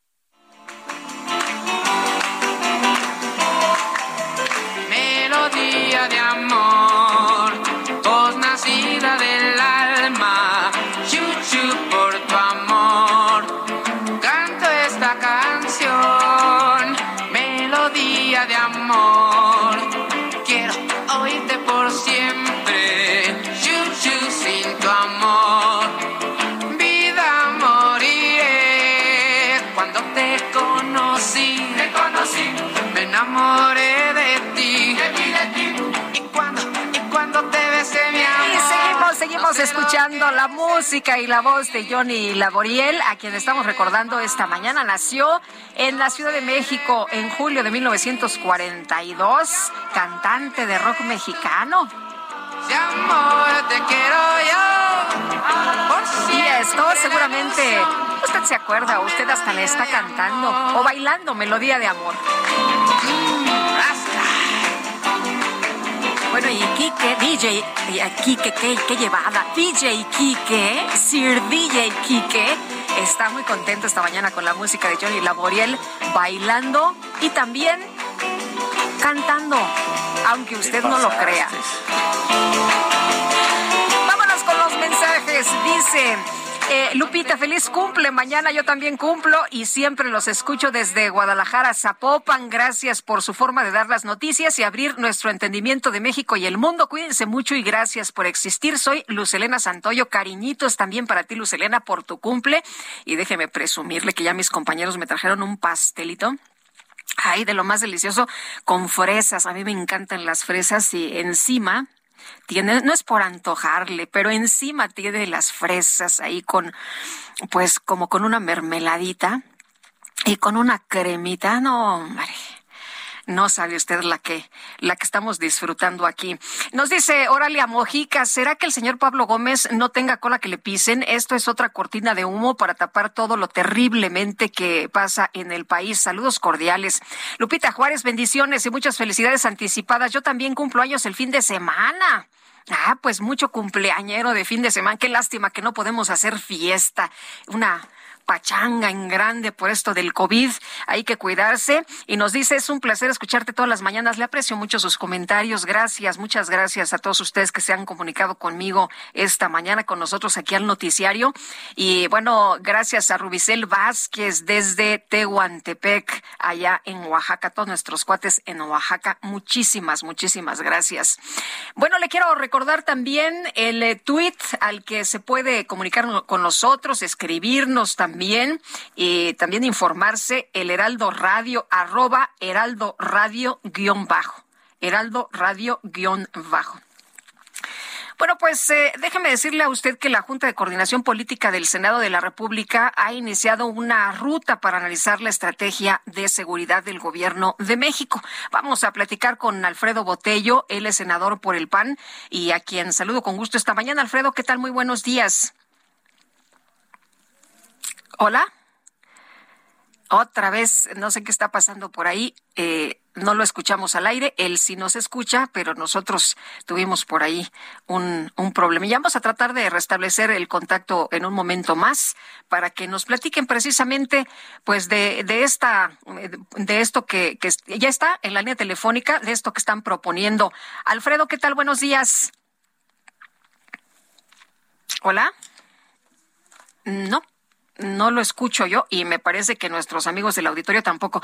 Bueno, en información internacional, fíjese usted que le hemos dado desde muy temprana hora. Ayer por la noche empezó a surgir la información de que en un mitin estaba el ex primer ministro Shinzo Abe porque habrá elecciones legislativas este fin de semana. No se había dado a conocer, de hecho, la información del el lugar específico donde estaría el ex primer ministro. Sin embargo, hasta este lugar llegó un sujeto que lo atacó, le disparó y bueno, pues eh, minutos después perdió la vida Shinzo Abe. La policía de la prefectura japonesa de Nara sobre el tiroteo del ex primer ministro dice lo siguiente.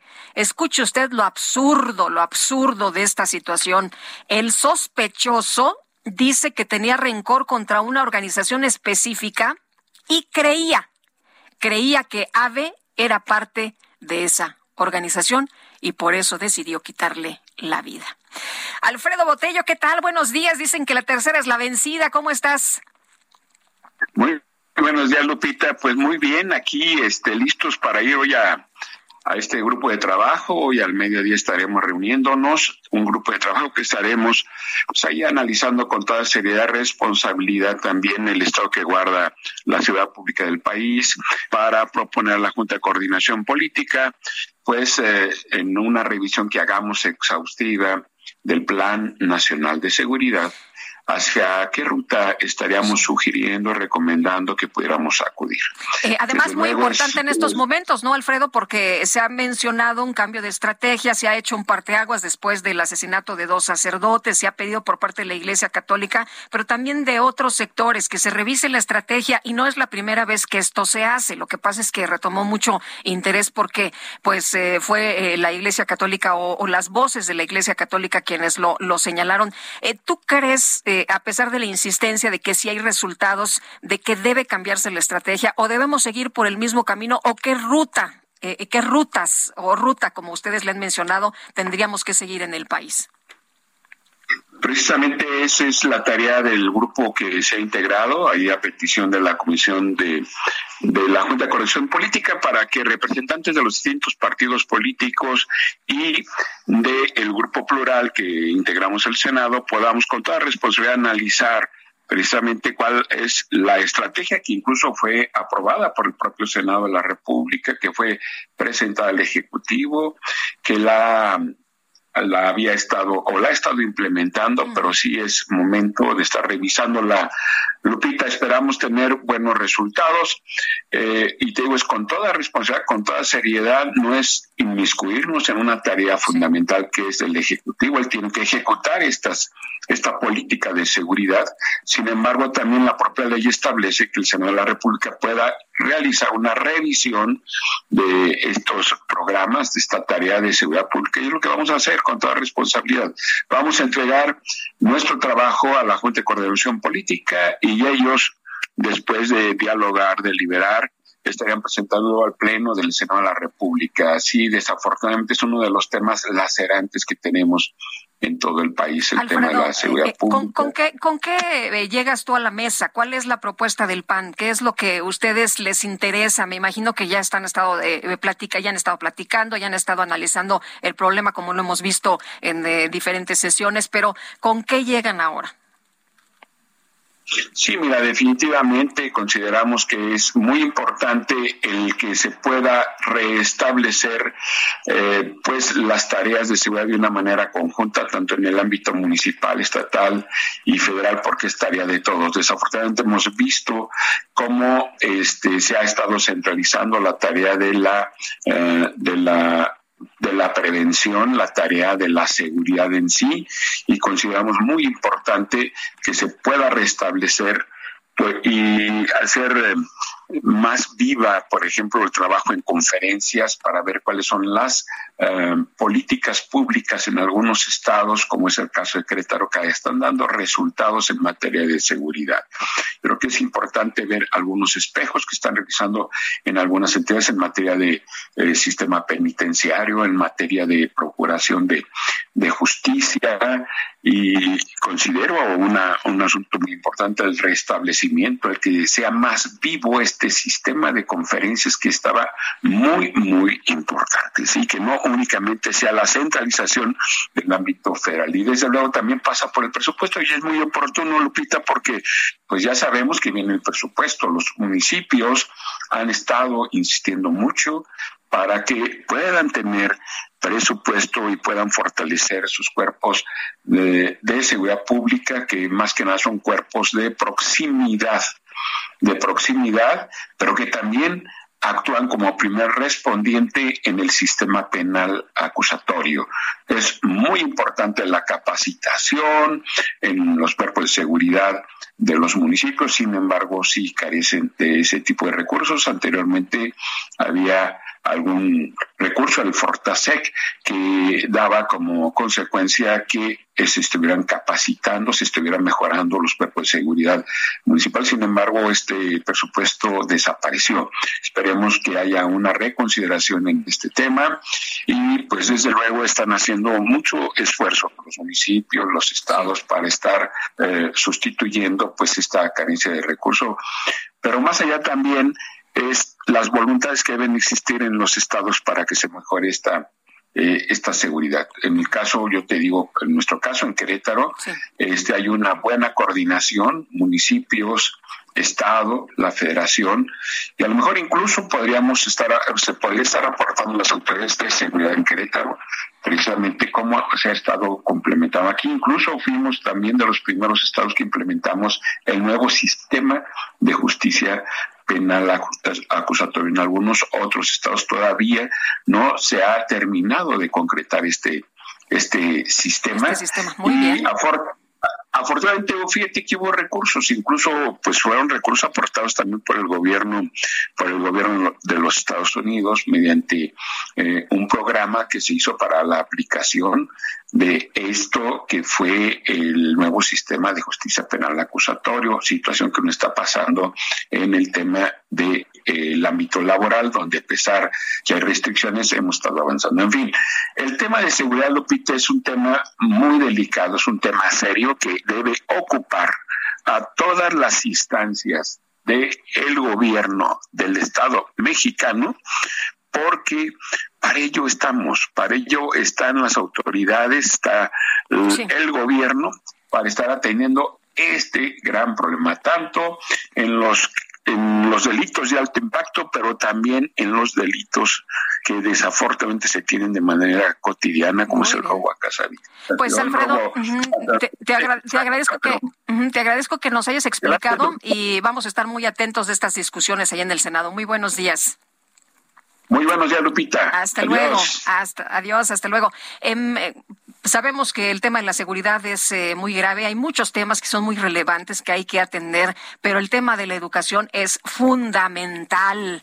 Fíjese usted que ayer leía un artículo del doctor Eduardo Ander, experto en educación, investigador, visitante del Colegio de Boston, y decía que pues eh, hay que ser rigurosos de los aprendizajes y de la evaluación de estos y de los docentes y esto hará que nuestros niños se queden, pues si no somos, si somos suavecitos, si no le entramos a esto y si no eh, ponemos atención, hará que nuestros niños se queden atrás en el mundo y en la globalidad. Y esto sí es preocupante.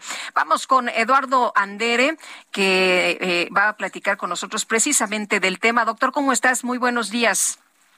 Hola, Lupita. Buenos días.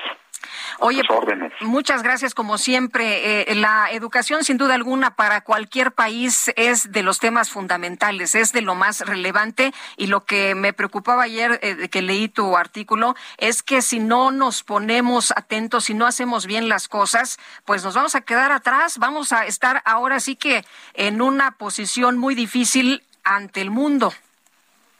Sí, por supuesto. Y um, lo que tenemos ahorita en ciernes es la elaboración de un nuevo currículo con sus programas de estudio. Tú recordarás que esto nos ha sucedido en los últimos tres sexenios. ¿no? En el sexenio de Calderón, en el 2011, entró en vigor eh, un nuevo currículo que todavía existe en algunas partes vigente. Luego en el 17 entró en vigor otro nuevo currículo y ahora se pretende que tengamos un nuevo currículo a partir del próximo ciclo escolar. Eh, eh, todos estos currículos al final, digamos, de los sexenios de cada presidente, que trata de imprimirle, digamos, su propio sabor eh, em, ideológico a cada uno de ellos. Y ahora tenemos un cambio fuerte de ideología que se separa, digamos, por lo menos en las declaratorias del marco curricular, que se separa de, la, de, lo que, de lo que la ciencia del aprendizaje y la pedagogía han señalado durante décadas que, es lo correcto para la formación de los estudiantes. Tenemos un currículo en ciernes que más parece que defiende una tesis eh, ideológica que un ah, pensamiento eh, de aprendizaje y pedagógico.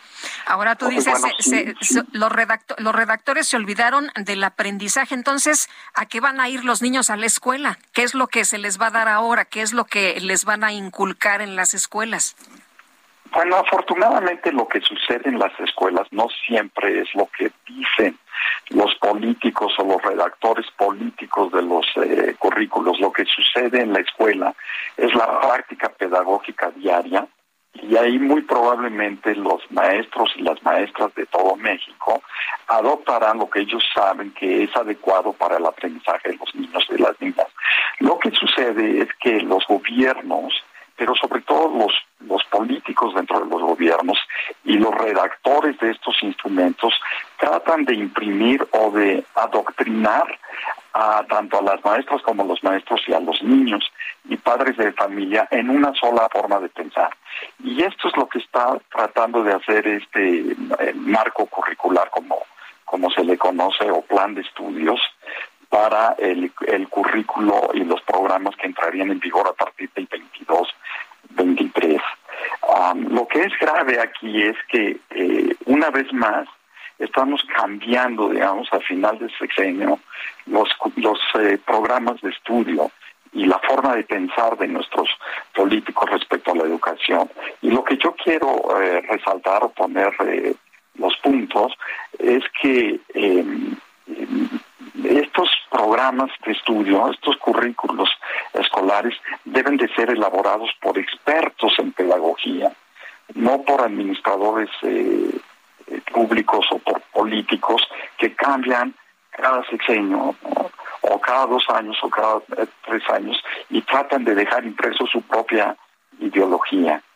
Desgraciadamente no hay una ah, creencia sobre organismos autónomos en esta administración, no, se cree en la validez eh, ni democrática ni científica de los organismos eh, autónomos.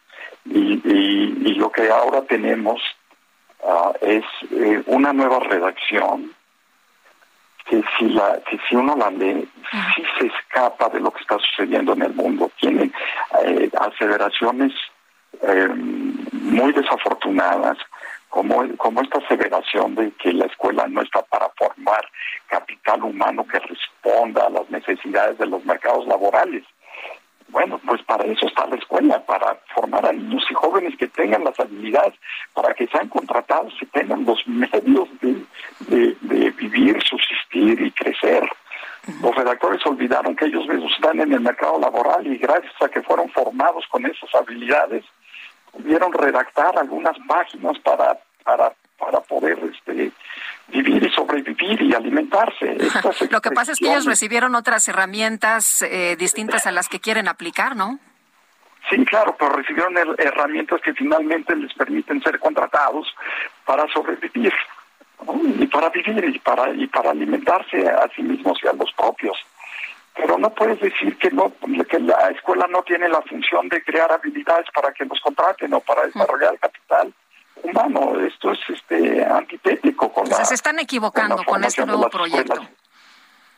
Se están equivocando con este nuevo proyecto. Yo creo que se están equivocando con la visión. Cuando entre, sí tienen párrafos correctos y algunos párrafos son muy buenos, pero están salpicados aquí y allá. Se ve que hay varias plumas que, que escribieron este, estos documentos. Unas plumas eh, eh, decididamente ideológicas y otras plumas pedagógicas a las que les pidieron o les exigieron que se adecuaran al, al pensamiento ideológico. Y esto no debe funcionar así, ¿no? En el mundo de la pedagogía, la pedagogía debe ser la reina, ¿no? No la política. Muy bien. siempre he pues insistido que los políticos deben de, deben de seguir a las maestras y a los maestros, y no al revés pues nos quedamos con esta reflexión, doctor. Muchas gracias, como siempre, por platicar con nosotros. Muy buenos días. Te mando un abrazo. Gracias, Lupita. Muchos saludos. Hasta luego. Son las ocho ya con cincuenta minutos.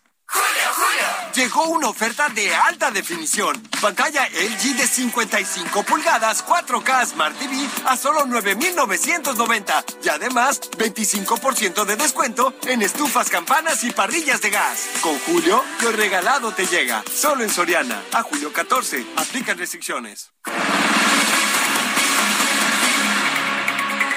Y seguimos con la información. El secretario de Gobernación, Adán Augusto López Hernández, presentó una denuncia ante la Fiscalía Especializada en materia de delitos electorales. Y Alejandro Salazar, París Alejandro Salazar, nos explica de qué se trata. ¿Por qué? Adelante, París. Buenos días, Lupita. El secretario de Gobernación, Adán Augusto López, presentó dos denuncias por propaganda electoral ante la Fiscalía Especializada en materia de delitos electorales y ante el Instituto Nacional Electoral contra quien resulte responsables. Dirigió oficios al fiscal electoral José Agustín Ortiz Pinchetti y al titular de la Unidad Técnica de lo Contencioso Electoral del INE, Carlos Alberto Ferrer. En los oficios, Adán Augusto López se deslinda de la información que circula en redes sociales relacionada con la generación de la CURP, en la que aparece la leyenda con la firma del próximo presidente. Dijo que este acto se realizó sin la autorización o conocimiento de él. Adán Augusto López indicó que también se usurparon funciones del Registro Nacional de Población, por lo que se debe investigar a las o los responsables de estos actos. Esa es la información. Muy bien, muchas gracias, París. Pues yo no fui, dice el titular de la Secretaría de Gobernación. Bueno, el gobierno de la Ciudad de México informó que hay denuncias presentadas ante la Fiscalía Capitalina contra este refugio de Black Jaguar White Tiger. Y Carlos Navarro, nos tienes todos los detalles. Cuéntanos. Buenos días. Buenos días, Lupita. Te saludo con gusto a ti, al auditorio, y te comento que tras lo ocurrido en el refugio de la Fundación Black Jaguar White Tiger, hay denuncias presentadas ante la Fiscalía General de Justicia de la Ciudad de México. Así lo informó la jefa de gobierno, Claudia Sheinbaum, quien explicó que el organismo tiene que definir el proceso que se seguirá con las denuncias. Escuchemos. Sí, eh, hay denuncias presentadas y pues ya la Fiscalía tendría que ver cuál es el proceso de estas denuncias. La mandataria capitalina recordó que en este tipo de casos la normativa que se aplica es de índole federal. Escuchemos. Hay normatividad. La normatividad es una normatividad federal para el caso de animales exóticos particularmente o en peligro de extinción que eh, si están en una en algún refugio privado pues se llaman UMAS eh, unidades de manejo eh, ambiental tienen que tener tienen que registrarse, tienen que tener ciertas normatividades. Eh, y es la Profepa quien es la encargada, porque la Ley General del Equilibrio Ecológico establece claramente que esta es una atribución federal. La PAOT en la Ciudad de México y la Secretaría de Medio Ambiente tienen algunas atribuciones, pero tienen que ver más con animales domésticos, con mascotas. Pasados, personal de la Fiscalía General de Justicia Capitalina, en colaboración con la Secretaría de Seguridad Ciudadana, la PAOT y la Profepa, aseguraron un inmueble en la colonia San Miguel Ajusco en Tlalpan. Ahí había animales de diferentes especies, algunos en posible peligro de extinción. De acuerdo con un inventario preliminar, hasta el momento se han contabilizado 177 felinos, 17 monos araña, cuatro perros, dos burros y el mismo número de coyotes, lo cual da un total de cerca de 202 animales, de los cuales algunos ya han sido reubicados, incluso ya han llegado a algunos zoológicos de la Ciudad de México y se espera que vayan a zoológicos de otras partes del país. Lupita, la información que te tengo. Muchas gracias, Carlos. Muy buenos días. Hasta luego, buenos días. Hasta luego. Tenemos que hacer una pausa, pero regresamos de inmediato 55 20 10 96 47, nuestro número de WhatsApp.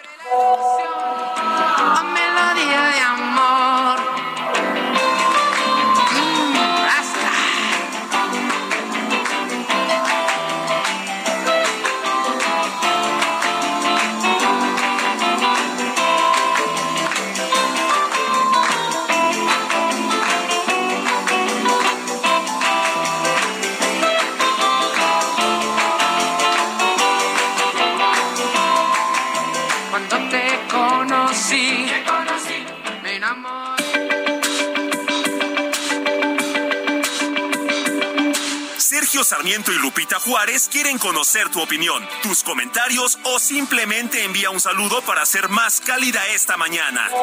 Envía tus mensajes al WhatsApp 55 20 10 96 47.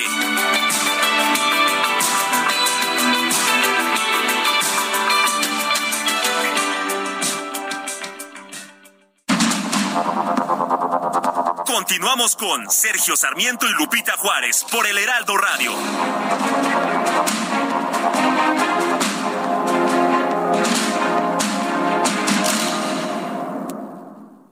En el mar ahora la vida es más segura. Las capitanías de puerto supervisan que las embarcaciones respeten el área de bañistas, la velocidad permitida y la capacidad de pasajeros a bordo. No olvides el uso del chaleco salvavidas.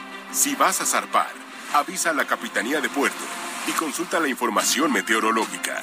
Acércate a las capitanías de puerto. Con ellas en el mar la vida es más segura. Secretaría de Marina. Gobierno de México. Rosa el angelito a bailar, a cantar y a gozar. Rosa el angelito baja a mí que me quiero enamorar, que me quiero enamorar. Soy feliz, Angelito. Soy feliz, Angelito. Lo del Angelito quiero yo. Ya bailar y cantar. Lo del Angelito te amo yo. Porque Ay, qué bien bailas, DJ Kike, con todo y que andas alambrado ahí con los audífonos y toda la cosa. Qué buenas vueltas.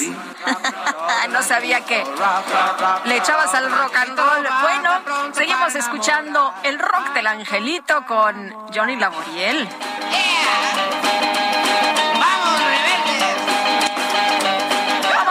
mensajes también esta mañana. Dice una persona del auditorio, prefiero que no mencionen mi nombre en su noticiario, pero si deciden hacerlo, lo acepto. Bueno, pues ahí está la advertencia. Dice que estoy muy agradecido por el noticiario, por la comunicación de su equipo de trabajo en el Heraldo, que desarrollan para mantenernos al auditorio los mejores informados en la radio en la República Mexicana. Reconozco que ustedes son mis maestros, aunque no lo saben. Soy un poco mayor que Sergio. Feliz cumpleaños, Lupita.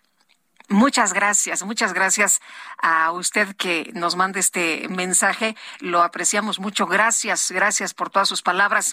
Eh, hola, buenos días, Lupita. Es una constante diaria de momentos anecdóticos y mediáticos que la concreción de acciones gubernamentales y mientras continúa el deterioro de nuestro país en todos los ámbitos en esta 4T, gobierno oportunista y unipersonal. Un abrazo por adelantado en tu cumple. Que lo pases muy bien, Maritela Alonso. Muchas gracias.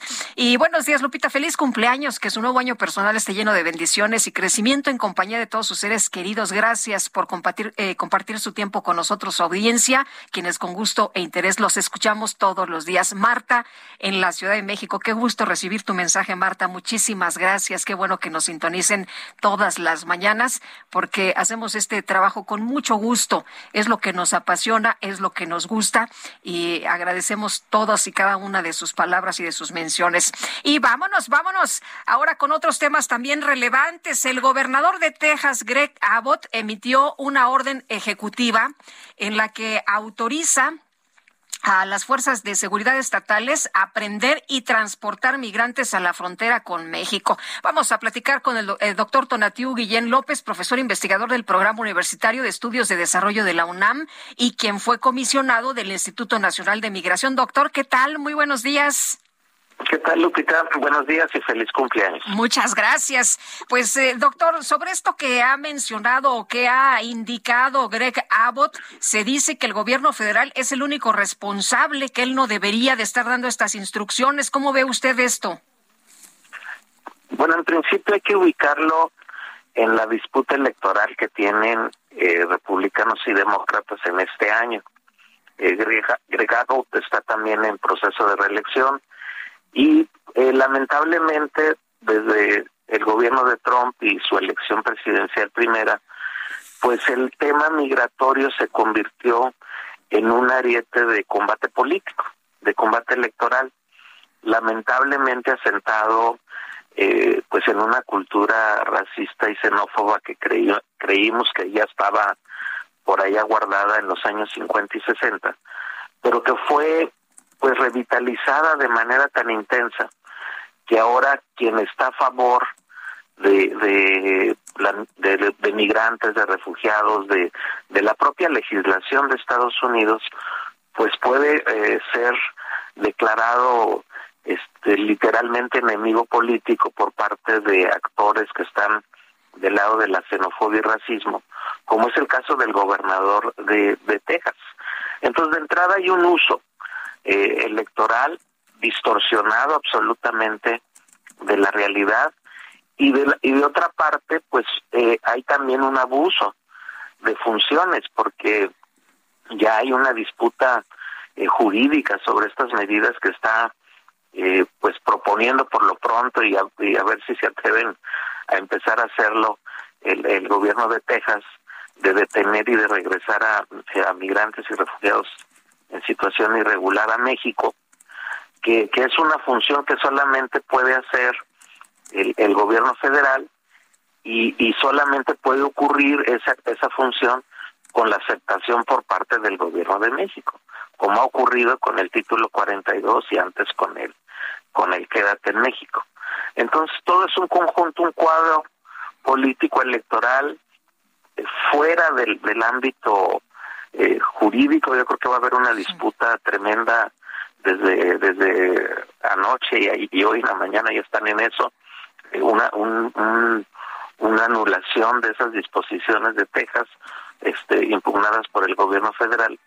Y, y del otro lado, agrego que, que del lado mexicano, pues hubo cierta aceptación del posicionamiento del gobierno de Texas por parte de los gobernadores mexicanos de, de Tamaulipas, de Coahuila, de Nuevo León y de Chihuahua, que hacen frontera con Texas, y que nominalmente eh, por lo menos se comprometieron a ser parte del freno a migrantes irregulares, lo cual también está ajena, es algo ajeno completamente a, sus funciones.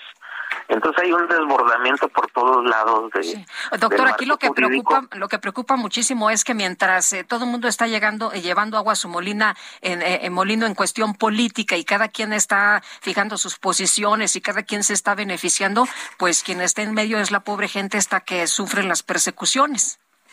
Eso es correcto y, y en condiciones cada vez más más crudas si, si ponemos el, el tema de las políticas migratorias, las federales de Estados Unidos y estas otras inventadas por el gobierno de Texas, y si le agregamos la propia política migratoria mexicana que se volvió pues también muy muy eh, orientada hacia la contención y el freno y el uso del ejército y ahora si se meten también los gobernadores mexicanos pues es una barrera y una pared eh, este durísima que, que aprovechan los traficantes de personas, eso es cierto, la, la, aprovechan, explotan a migrantes y refugiados y además les ponen en circunstancias eh, tan inhumanas como lo que vimos en el tráiler de San Antonio, Texas.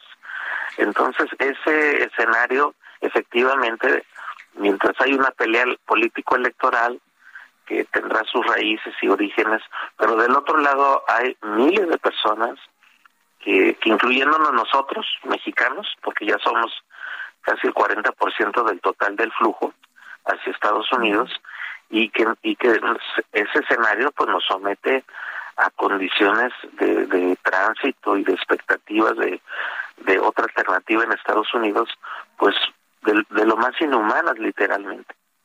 Pues doctor, como siempre le agradezco que pueda reflexionar con nosotros, que pueda platicar sobre estos temas. Gracias, buenos días. Un gran gusto, hasta pronto. Hasta pronto, es el doctor Tonatio Guillén. Y vámonos, vámonos eh, con más información. Son las nueve con nueve minutos. ¡Julio, Julio! ¡Ya lo rompiste! Seguro no tiene remedio. Pues para remedios, medicamentos y más, llega el 4x3 en todo el departamento de farmacia. Y además, 3x2 en todos los detergentes líquidos. Con Julio, lo regalado te llega. Solo en Soriana. A julio 14. Aplica restricciones.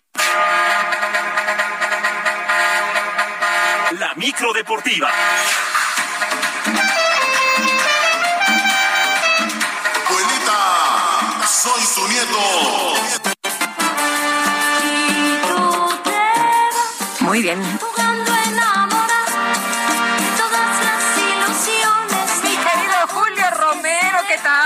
No podía esperar menos de la micro deportiva. Oye, pues, eh, pues acá, ¿cómo está la? Bueno, es mañana, pero ¿cómo está la cumpleañera? Más ñera que cumple. A todo dar, ñera, ñera, ñera, cumpleañera. Oye, pásatela muy bien, pásatela muy bien, muchas felicidades.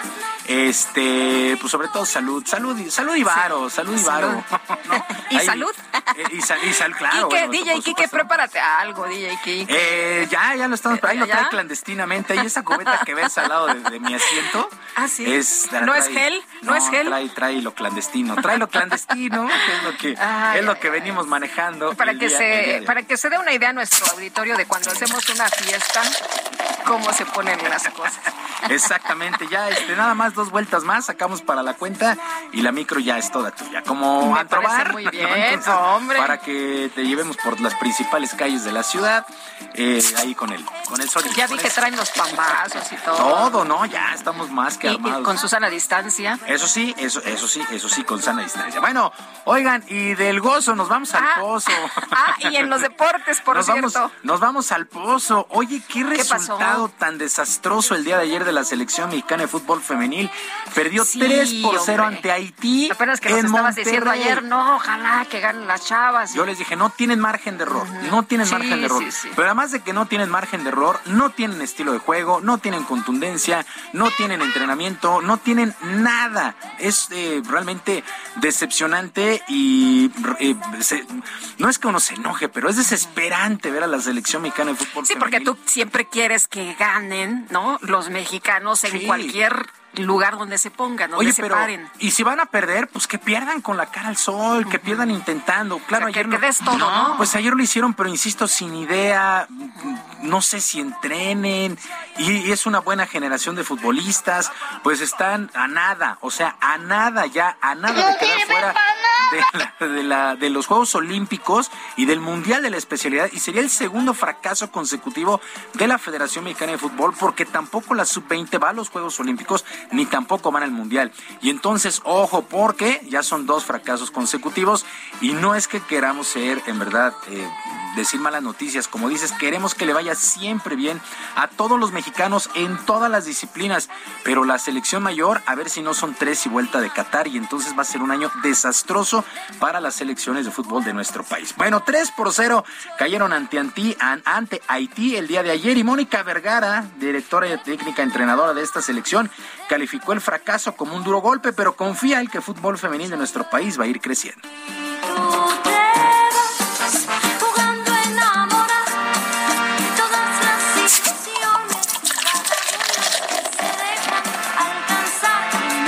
Muy bien.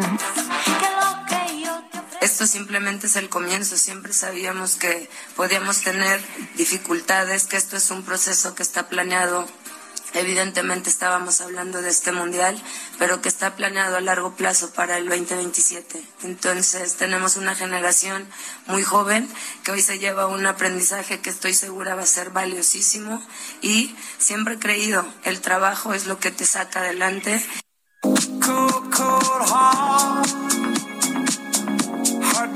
O sea, en verdad creíamos que el fútbol femenil ya estaba en otro nivel, pero decir que juegas un premundial en tu casa, en Monterrey, y estás aprendiendo, aprendiendo en verdad de Jamaica, aprendiendo en verdad de Haití, con todo respeto a los rivales. Tú tienes una infraestructura muy superior. En fin, yo pienso que debe que haber un serio análisis con la dirección de selecciones nacionales y sus entrenadores porque han fracasado rotundamente teniendo todas las posibilidades. Pero bueno, en fin, eh, México se queda con cero puntos y menos cuatro en la tabla del grupo A. Nada más le tiene que ganar por más de cinco goles a Estados Unidos el próximo lunes al campeón del mundo y que Jamaica y Haití no empaten. O sea, así de le restas el número que pensaste, lo, lo divides entre cuatro. Entre cuatro, le, lo, multiplicas, por tu edad. No, no, no. y entonces sí, eh, y con el último número del Melate el día de hoy. Pero bueno, así las cosas con la selección femenil. Y el día de hoy arranca la jornada 2 de la apertura del balompié local a las 7 de la noche. Mazatlán estará enfrentando a Tigres. Y para las 9 de la noche, Puebla contra Santos y Cholos Juárez. Para el día de mañana a las 7 de la noche, León recibirá a los Pumas. También a las 7 las Chivas contra el San Luis. Por cierto, el lateral del conjunto del rebaño Miguel Ponce salió al paso de las declaraciones del portero del América Guillermo Ochoa, quien aseguró que las Águilas es el Real Madrid de México. Bueno, pues Ponce consideró exageradas estas palabras.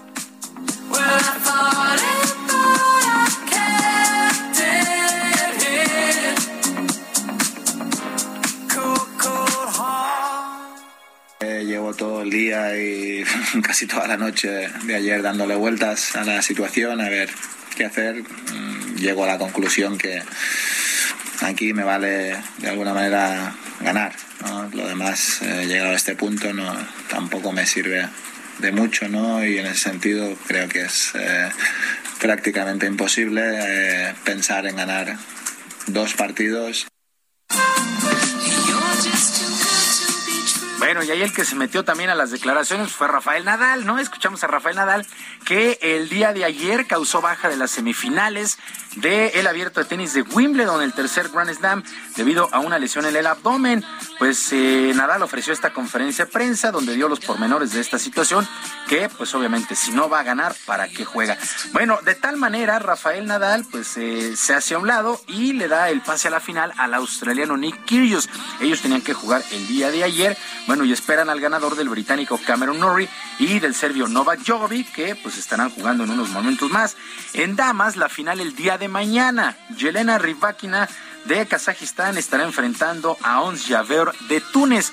Una final totalmente inesperada, dos jugadoras que no, no, no lucen de momento, pero el día de mañana la final femenil ha sido un gran torneo el de Wimbledon.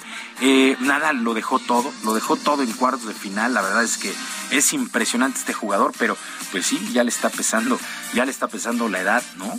Eh, ya pues, nos queda Novak Djokovic solamente por Federer difícilmente va a regresar. Nadal ya está en las últimas. Y pues a ver quién es la A ver quién surge, a ver quién Sí, surge. pero ahí viene Zverev, hay ahí viene ¿no? está. Carlos Alcaraz, ¿no? Este español, que ahí vienen entregando muy buenos resultados. Total que el mundo del tenis, como la cosecha de mujeres, nunca, nunca se acaba. Bueno, pues así las cosas. Oigan, y en otra noticia, esta sí muy triste, el legendario buscador de talentos de origen cubano Mike Brito falleció ayer por la noche a los 87 años de edad. Todo esto lo informó el equipo del béisbol de las grandes ligas, los Dodgers de Los Ángeles. Con su inconfundible sombrero Panamá, su puro en la mano y la pistola de radar, Mike Brito fue el encargado de llevar a Los Ángeles, pues nada más y nada menos que a Fernando Valenzuela allá en el lejano 1980, aunque él de, eh, pues despunta en el 81. Trabajó cerca de 45 años con este equipo de los Dodgers. Bueno, pues tenía, repito, 87 años y pues también fue el principal responsable para que actualmente Julio Urias también esté allá en los Dodgers. Bueno, llevó a más jugadores mexicanos, a Juan Gabriel Castro, a Ismael el Rocket Valdés, Antonio el Cañón Osuna, también fue el encargado de descubrir y de llevar al cubano Yaciel Puig. Así es que descanse en paz Mike Brito, legendario jugador, en verdad. mm, Me atrevería a decir que no hay un solo aficionado al béisbol que no ubique a Mike Brito, eh, con, siempre con guayabera, con su sombrero, su puro. Pues nada más descubrió a Fernando Valenzuela. Así- Nada más. Así de fácil y lo llevó a las grandes alturas. Pues descanse en paz Mike Brito. Bueno, A nuestro toro Valenzuela. al Toro Valenzuela, que vive allá en Los Ángeles, es dueño de los Sex symbol. Sí, sí había. Sí, no, no, bajaban no, no sé, no te rías, no, no, Sí, Quique. se- Las muchachas, digo usted, no, no. Yo conocí varias fans. Estas, esta, nadie en cabina, bueno, había nacido cuando ya se bajaban las muchachas a darle de besos a Fernando Valenzuela. Sí, cómo no, En la, me Ferna- acuerdo. en la Fernandomanía en aquel 81. Bueno, pues Guadalupe, que tengas un extraordinario viernes, que sea un gran fin de semana de festejos.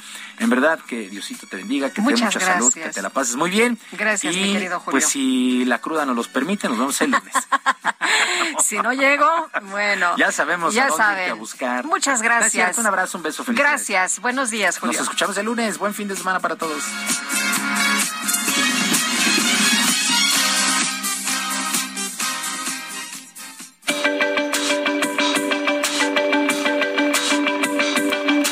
Lupita Juárez, tu opinión es importante.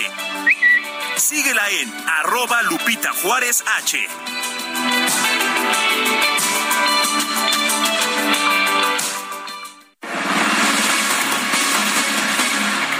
Este 8 de julio se conmemora el Día Mundial de las Alergias. Vamos a platicar con el doctor Said Arablín Oropesa. Él es médico alergólogo e inmunólogo pediatra. Doctor, muy buenos días. ¿Qué tal? Hola Lupita, muy buen día. Este, muchas felicidades, muchísimas gracias por la invitación y qué gusto estar contigo y con tu audiencia. Qué amable, muchísimas gracias. Doctor, ¿es verdad que hasta un 40% de la población mundial puede presentar alguna enfermedad alérgica? ¿Cualquier persona está expuesta a tener alergia? Es correcto, Lupita. Eh, hay diferentes tipos de enfermedades alérgicas, eh, pero entre las más frecuentes eh, son las alergias respiratorias y las alergias en la piel. Específicamente hablando, por ejemplo, de la rinitis alérgica, que es la, alergia que es más común a nivel mundial, eh, se presenta aproximadamente en cuatro de cada diez personas que, que están en el mundo. Y otras enfermedades que eh, son un poco menos frecuentes, pero, pero nada infrecuentes, son asma y dermatitis atópica, que se presentan aproximadamente en uno de cada diez personas. Entonces sí, son enfermedades que tienen una alta frecuencia en, nuestro país y en general en todo el mundo. Doctor, la dermatitis atópica, yo me acuerdo que de, de niños eh, hay mucho como sufrimiento, pero ya de pronto se quita. ¿Esto es con la edad? ¿Es porque cambia uno de residencia? ¿Es porque cambia uno la alimentación? ¿O qué ocurre? Es una muy buena pregunta porque muchas veces se piensa que las alergias, eh, no solamente la dermatitis, sino a veces también se piensa que rinitis o, o asma se presentan solamente en la edad pediátrica, pero lo cierto es que estas enfermedades pueden afectar a cualquier edad. Eh, sí es correcto que muchos o la gran mayoría comienzan en la infancia, pero no esto, esto no es eh, eh, totalmente eh, cierto para todos los casos y sí hay adultos en los cuales se pueden empezar a desarrollar alergias estando ya en la vida adulta o probablemente tuvieron alergias de pequeños, pero fue una cuestión leve. Eh, la alergia entró como en un periodo de, re- de remisión y, y por algún tipo de exposición durante la edad adulta eh, puede volver a presentarlo. Como tú mencionas, a lo mejor de repente el cambio de residencia a algún lado o a lo mejor empiezas a trabajar en algún lado donde te expones a algo y empiezas a desarrollar este tipo de manifestaciones. La, la alergia es, es en sí un- una base eh, de inflamación. Eh, nuestro cuerpo reacciona de forma muy intensa a cosas que normalmente están en el ambiente, que al resto de las personas no les pasa nada, pero que a las personas que son alérgicas el cuerpo está desorientado y crea una respuesta como si fuera algo dañino. Y es por eso que se puede expresar en diferentes partes. Se puede expresar en la nariz, en donde se presenta como rinitis, se puede expresar a nivel bronquial, en donde se presenta como asma, en la piel como dermatitis atópica, pero en general el trasfondo de todo ello, en, to- en todas estas enfermedades, es una inflamación que conocemos como inflamación tipo 2, así la conocemos desde el área médica, y que nos predispone a todas estas eh, eh, manifestaciones de, de diferentes órganos. ¿Por qué cuando hay cambio de estación la gente se queja de que tiene alergia? Y siempre dicen, es que cuando es el invierno, es que cuando el otoño, es que cuando la primavera. Sí, las alergias son muy particulares para cada persona. Al final, no todas eh, las personas alérgicas son alérgicas a lo, a lo mismo o a los mismos alergenos. Eh, hay algunos pacientes que pueden ser alergenos a los pólenes de la temporada de primavera y a lo mejor justo, eh, seguramente recordarás un término tal vez un poco ya más antiguo, pero que se conoce como fiebre del heno. La fiebre del heno se corresponde a esta rinitis alérgica que tenía que ver con la polinización de, de pastos eh, en esta época de primavera y que justo lo- los pólenes se ponen en contacto con la nariz o con los bronquios y empiezas a tener estas manifestaciones de muchos mocos, lagrimeo, tos. Eh, pero hay otros pacientes que a lo mejor pueden ser alérgicos a lo mejor a los ácaros del polvo y estos los pueden llegar a presentar durante todo el año, aunque con mayor predisposición en esta temporada de lluvias, que, que bien que están cayendo lluvias y que se empiezan a presentar también una alta densidad de, de ácaros del polvo o algunos a lo mejor pueden ser alérgicos a los pólenes correspondientes a otoño. Eh, es decir, cada paciente va teniendo como diferentes manifestaciones y es por eso que algunos pacientes eh, presentan esta pues diversificada este, queja, ¿no? De en qué momento del año se puede presentar. Doctor, nos quedan 30 segundos, pero me gustaría preguntarle qué es lo más raro a lo que alguien puede ser alérgico. Pues hay, hay alergias muy muy eh, peculiares. Eh, me viene a la mente un compañero que tuvo una alergia, eh, bueno, un paciente con una alergia al nopal. Esa es una de las que me ha llamado más la atención. Pero bueno, sí sí son eh, algunas peculiaridades. La verdad es que la mayor parte se presenta a alergenos más comunes. Muy bien, pues muchas gracias por platicar con nosotros esta mañana. Es importante que sepamos de esto de las alergias. Doctor, le mando un abrazo. Buen día. Igualmente, que la pases muy bien. Gracias. Hasta luego. Es el doctor Said Arablino Oropesa, médico alergólogo e inmunólogo pediatra.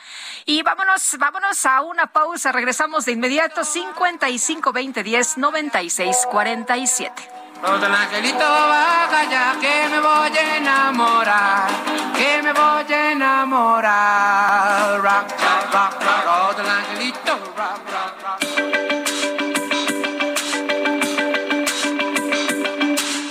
Sarmiento y Lupita Juárez quieren conocer tu opinión, tus comentarios o simplemente envía un saludo para ser más cálida esta mañana.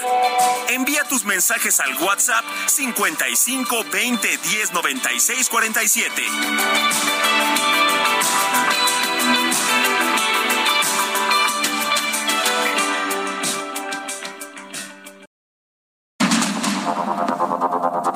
Continuamos con Sergio Sarmiento y Lupita Juárez por el Heraldo Radio.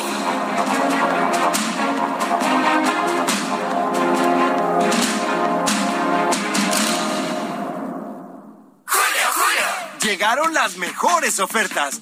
Aprovecha el 3x2 en toda la jarciería y limpiadores de piso. Además, 3x2 en toda la protección femenina. Sí, 3x2. Con Julio, lo regalado te llega. Solo en Soriana. A julio 11. Aplican restricciones. Gastrolab. Historia, recetas, materia prima y un sinfín de cosas que a todos nos interesan. Hola amigos del Heraldo Radio, soy el chef Israel Arechiga de Gastrolab y muchas veces me han preguntado cómo hacer una buena carne. Así que bueno, hay muchos mitos alrededor y cada uno de nosotros como cocineros tenemos una manera diferente. Pero yo lo que les sugeriría es, si mide más de un dedo de ancho el corte, hay que dejarlo templar cerca del asador, de la parrilla, de la plancha.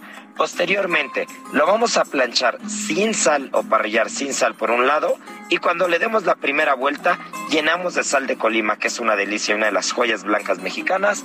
Vamos a dejar que se selle por la otra parte hasta tener casi el término deseado y en ese momento volteamos, marcamos la parte que nos falta, una vuelta únicamente nada más por cada lado y con sal de los dos lados, pero no en crudo, sino ya sellado, va a absorber la carne, la sal que necesita va a quedar al punto correcto y con el término que queremos. Así que bueno, si quedó alguna duda, pueden buscar en el Instagram de GastroLab cómo sellamos una buena carne y ahí van a encontrar toda la información. Este año llegaremos al tazón. ¡Vamos! Para el tazón que quieras, llega el 3x2 en todos los cereales y barras Kellogg's. Y además, 3x2 en todas las leches evaporadas. Con Julio, lo regalado te llega. Solo en Soriana. A julio 14. Aplican restricciones. Todo estaba tan triste, color de silencio. Y la vida golpeaba mi piel y mi fe. Daba igual morirme que vivirme sin por qué. Daba igual ser alguien que no sé. Y llegaste paloma como madrugada tus alas abiertas sembrando sonrisas. Me enseñaste a quererme con tu ciencia de soñar. Me enseñaste a ser libre para amar. Gracias. Voz la de Johnny Laboriel y gracias a todos ustedes que han escrito esta mañana, que disfrutan la música también en este espacio de Sergio y Lupita. Señora Corazón es lo que interpreta el gran Johnny Laboriel, a quien le estamos recordando con motivo de su cumpleaños que es el día de mañana. 9 con 33 minutos.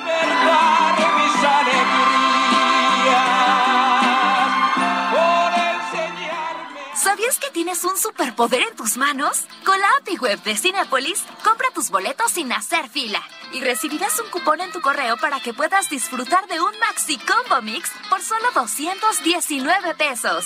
Sin excusas. API Web Cinepolis. Más fácil, más rápido, más seguro.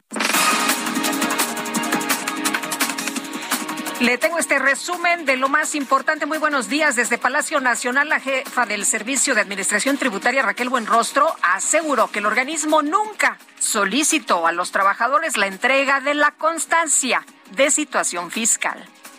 Y en mayo empezaron a llegar las solicitudes de constancia, ¿no? Lo dejaron hasta el final y luego lo que empezaron a hacer fueron muchos patrones a condicionar o a presionar a los trabajadores para condicionarles el pago. Entonces ahí lo primero que hay que decir es, primero, el SAT no pidió la constancia de situación fiscal. La factura o el timbrado de nómina lo único que tiene que contener es el código postal y el nombre correcto del trabajador. Y si tienen el nombre correcto y el código postal, el patrón no les tiene por qué hacer exigible la constancia de fiscal. Bueno, por otro lado, Raquel Buenrostro pidió a los contribuyentes tener paciencia ante la demora que presenta la entrega de citas para realizar trámites en el SAT. Sí, ahí lo que les decíamos es que fueran un poco pacientes y lo estamos acelerando. De hecho, hemos cambiado algunos trámites porque cuando fue la pandemia se nos atrasaron mucho los trámites porque el 50% de nuestro personal es sindicalizado, del que atiende en ventanillas. Entonces hubo un rezago y hubo un rezago por dos cosas. Uno, porque no te había trabajadores, pero tampoco había citas, porque la gente también decidió permanecer en sus casas. Entonces ahorita viene una sobredemanda por toda la gente que estuvo en sus casas, este, esperando que pasara la pandemia. En este espacio, la exdirigente nacional del PRI, Dulce María Saurí, consideró que la investigación en contra del expresidente Enrique Peña Nieto por presuntas transferencias irregulares podría tener como objetivo incidir en las próximas elecciones en el Estado de México ahí va a estar el Estado de México. Muy posiblemente esta investigación que dio a conocer la Unidad de Inteligencia Financiera de batería para todo el año antes de la elección del Estado de México. Este jueves se dio a conocer que José Ignacio Santos Preciado, secretario del Consejo General de Salubridad, habría presentado su renuncia por una investigación en su contra por presunta intervención en la industria farmacéutica. El presidente de los Estados Unidos, Joe Biden, lamentó el asesinato del ex primer ministro de Japón, Shinzo Abe, y el mandatario envió sus condolencias a todo el pueblo de ese país. Este viernes arrancó en Indonesia la reunión de ministros de Relaciones Exteriores del G20 con la mediación entre Rusia y Ucrania como tema central del encuentro. Tú eres mi hermano del alma, realmente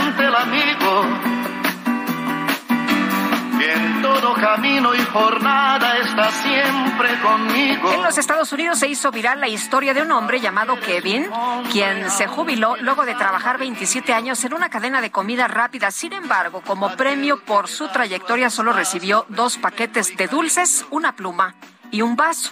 Ante esto, muchos internautas comenzaron a hacer donaciones para ayudarlo en su retiro, a tal grado que Kevin recibió el equivalente a 7 millones de pesos. Que fueran los vientos.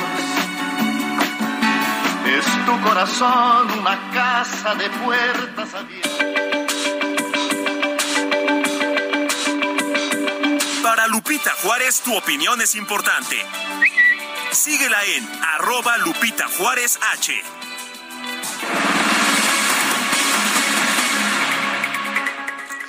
Seguimos con la información. Esta mañana le hemos estado diciendo a usted de lo que ha ocurrido en eh, el mundo, en, a nivel internacional, en todo el mundo. Se ha expresado las condolencias por la muerte, por el asesinato del ex primer ministro de Japón, Shinzo Abe, luego de que recibió un disparo en el pecho mientras daba un discurso en un acto político. Melba Pría es embajadora de México en Japón. Le agradezco que tome la llamada esta mañana. Señora embajadora, muchas gracias. Muy buenos días.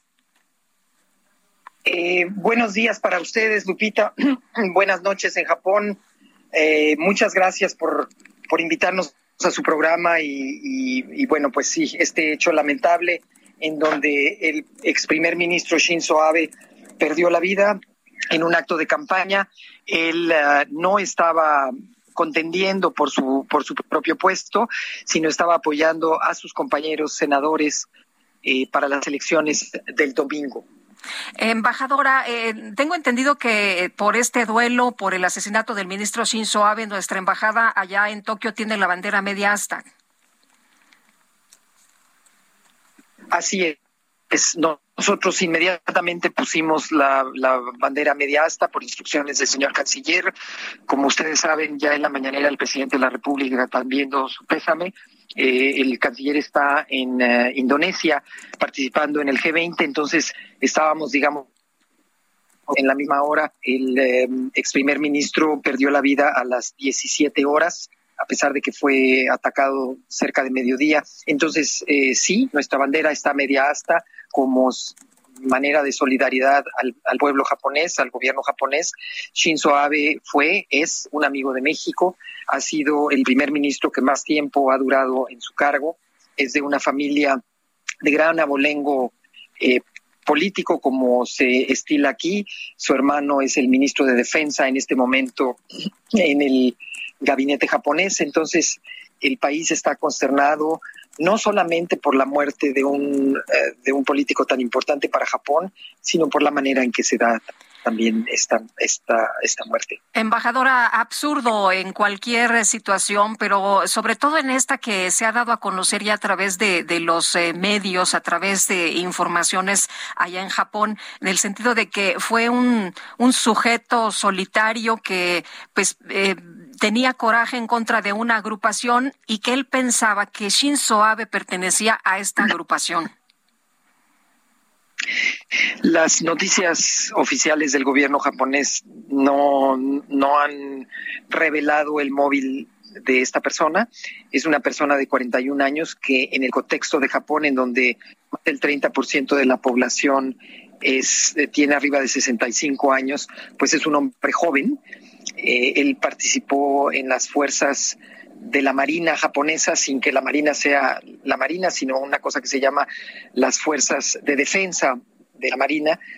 Eh, y, bueno, así fue, fue un disparo por la espalda, se acercó mientras él daba un discurso en un meeting y, todo el pueblo japonés está consternado. Hay una, hay una sensación muy extraña en Japón de, gran silencio.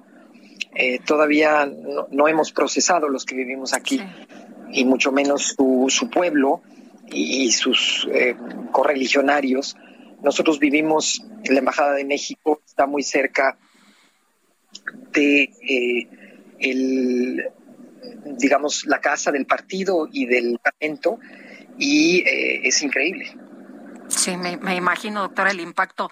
Eh, embajadora, Nara es un lugar muy tranquilo. Bueno, en general Japón es muy tranquilo, la gente es muy respetuosa, muy espiritual. en algunos lados es mucho más eh, ágil, ¿no? En las ciudades más grandes. Pero Nara es un lugar muy tranquilo, difícil pensar en un acto de esta, de esta naturaleza. Por eso el, el impacto, tengo entendido que pues hace muchos años no había un atentado en contra de un funcionario, de un político casi nadie lo recuerda el último, es cientos de años o cien años, un, siglo antes, o sea, no, esto, esto no se da en Japón, esto no es, normal en Japón, están prohibidas las armas por todos los, en todos los sentidos, el atacante aparentemente construyó el, arma en su casa, en fin, eh, lo que lo que significa para el pueblo japonés es, es mucho más que es mucho más que el en sí. Y bueno, estamos esperando las noticias eh, oficiales del gobierno japonés en, en, cuanto al duelo y todo lo demás. Señora embajadora, muy pronto, muy pronto el gobierno de México reaccionó por las circunstancias que le comento, el hecho de que el canciller esté en Asia y, bueno, fuimos los primeros en, en poner la, el hasta, el hasta, la bandera media. Pues le, yo sé que se tiene que, que ir a otro, a otro compromiso. Le aprecio muchísimo que nos haya tomado la llamada. Muy buenos días. Le agradezco mucho la posibilidad de informar a su auditorio. Muchísimas gracias por su interés de la Embajada de México en Japón. Estamos para servirle. Muy amable, embajadora. Muy buenos días. Es buenas noches allá en Japón. Melba Pría, embajadora de México en el Japón. Y ya son en este momento las nueve con cuarenta y tres minutos. Excelente día, muchas gracias, Sergio y Lupita. Amigos, les platico que han llegado los días únicos. Cámbiate a Citibanamex, disfruta de promociones únicas en todos nuestros productos, descubre cuál es el ideal para tu momento de vida. Además, al contratar, participas para ganar boletos para el Fórmula 1 Gran Premio de la Ciudad de México 2022, presentado por Heineken. Vigencia del 1 al 29 de julio de este 2022. Bases de la promoción en www.citibanamex.com diagonal días únicos. Requisitos de contratación y comisiones en www.citibanamex.com. Regreso con ustedes. Muchas gracias, Sergio Sarmiento y Lupita Juárez. Gracias a ti, Mónica Reyes. Muy buenos días. Bueno, pues este miércoles 6 de julio se entregó el Premio Nacional de Ingeniería Petrolera 2022 en el Congreso Mexicano del Petróleo. Vamos a platicar con el ingeniero José Alfonso Domínguez Gil, presidente de la Unión Mexicana de Asociaciones de Ingenieros. ¿Cómo le va? Muy buenos días. Buenos días a todos desde Villahermosa, Tabasco, saludándolos con mucho afecto.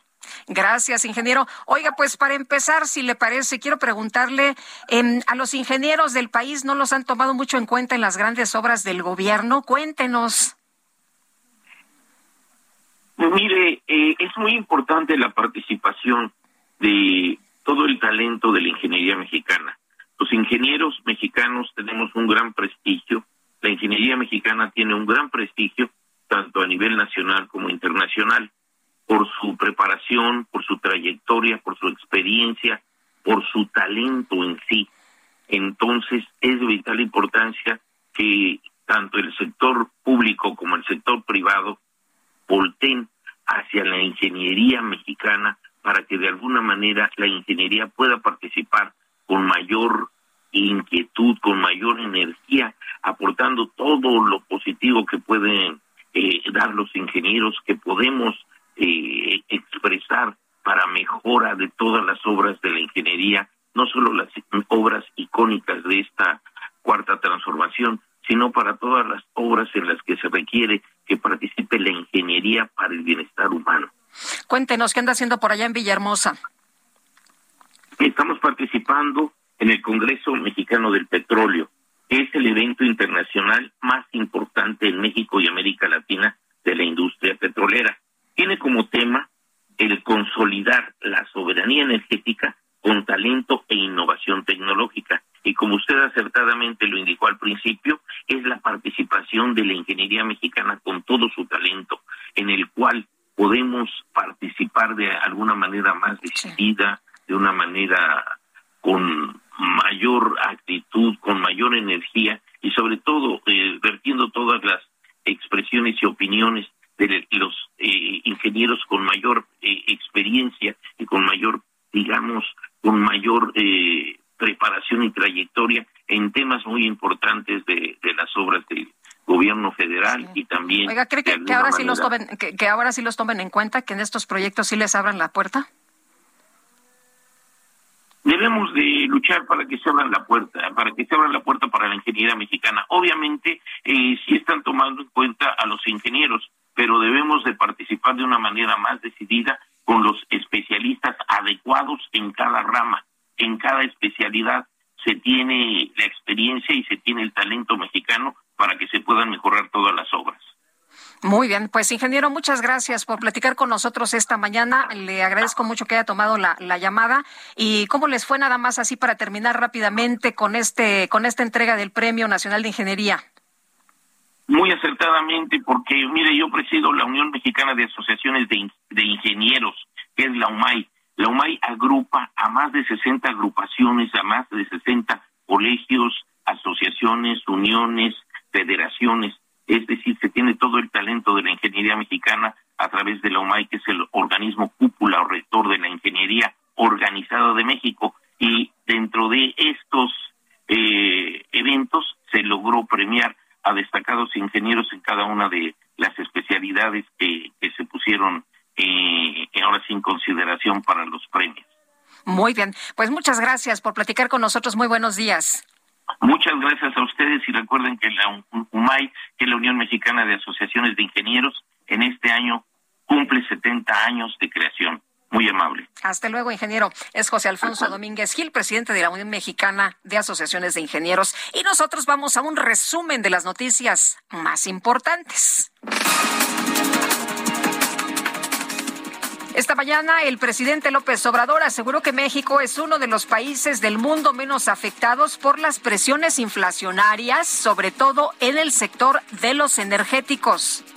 Vamos bien Hubo un incremento en la inflación, pero no desmedido, no ha llegado a 8, se quedó muy cerca de 8%. Sin embargo, con relación a la inflación en el mundo, México es de los países menos afectados y estamos tomando medidas para control de inflación, sobre todo en lo que tiene que ver con alimentos, porque en energéticos es de los países con menos incremento, con menos inflación país.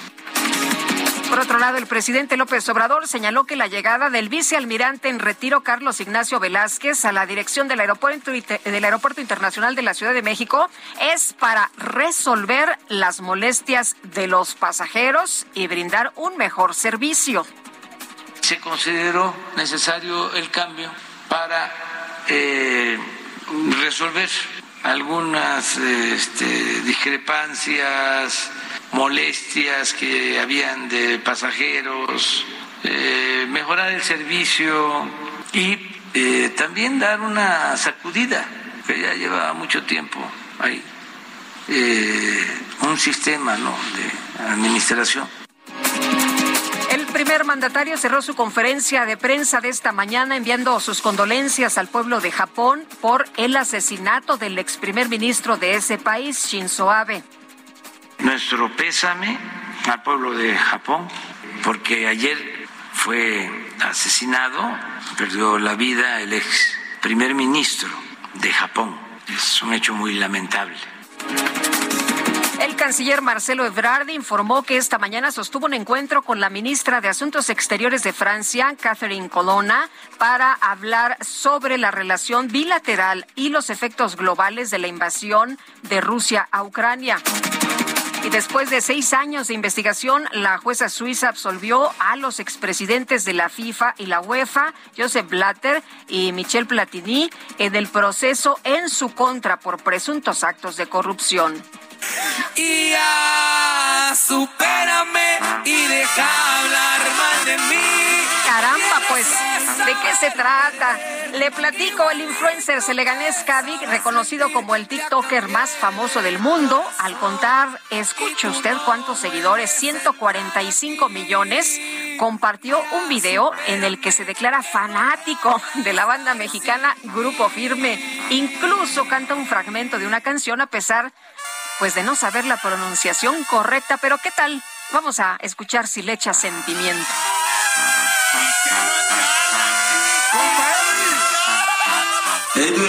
Edwin, Sahel, en tu perra vida. En tu perra vida. bueno, bueno, pues ahí está. Vámonos ahora con Israel Lorenzana, que nos tiene información de la vialidad. Israel, adelante, muy buenos días. Lupita, muchísimas gracias. Un gusto saludarte esta mañana de viernes. Pues ahora tenemos información de la zona de Talismán y Congreso de la Unión. Esta mañana con algunos asentamientos para nuestros amigos que van con dirección hacia Martín Carrera. Hay que anticipar su paso por varios minutos o bien utilizar el contraflujo a través de la zona de ferrocarril Hidalgo. El sentido opuesto a través de ferrocarril Hidalgo con dirección hacia el circuito interior, también con algunos asentamientos a la altura del eje 3 norte, pero nada para abandonar esta arteria, Lupita. Está nublado, hay que salir con el paraguas para que no nos vaya a sorprender un chaparrón. Es la información que te tengo. Israel, muchas gracias. Hasta luego. Hasta luego. Y Gerardo Galicia, ¿dónde andas? Cuéntanos, buen día. Justo a un costado del aeropuerto, Lupita, excelente mañana. Y tenemos información importante para nuestros amigos que van a utilizar el eje 1 Norte. Si están dejando atrás el circuito interior y se dirigen hacia la zona del paradero del metro Pantitlán, hay que manejar con mucha precaución una vez que salen del paso de desnivel en el carril de extrema izquierda. Tenemos dos tremendos baches, son enormes, Lupita, parecieran coladeras y muchos automovilistas dan volantazo justo a esta altura o bien pasan de manera muy, muy despacio. Por este motivo tenemos un ligero asentamiento, así que si dejan atrás el eje 3 Oriente sobre el eje 1 Norte, justo pasando el circuito interior hacia el paradero del Metro Pantitlán, eviten el carril de extrema izquierda, el que está pegado al carril del Metrobús, de preferencia vayan por el carril central y de esta manera evitan estos enormes baches que parecieran dos coladeras en carril de extrema izquierda. Y por lo pronto, el deporte. Muy bien, tomamos nota entonces. Gracias, Gerardo. Hasta luego. Hasta luego. Nosotros nos vamos. Muchas gracias por el favor de su atención. Les deseo que tenga un excelente viernes, muy buen fin de semana. Disfrútelo, consiéntese. Y nosotros nos escuchamos, Sergio Sarmiento, Guadalupe Juárez y todo el equipo, el próximo lunes a las 7 en punto. Aquí los esperamos. Pásenla bien.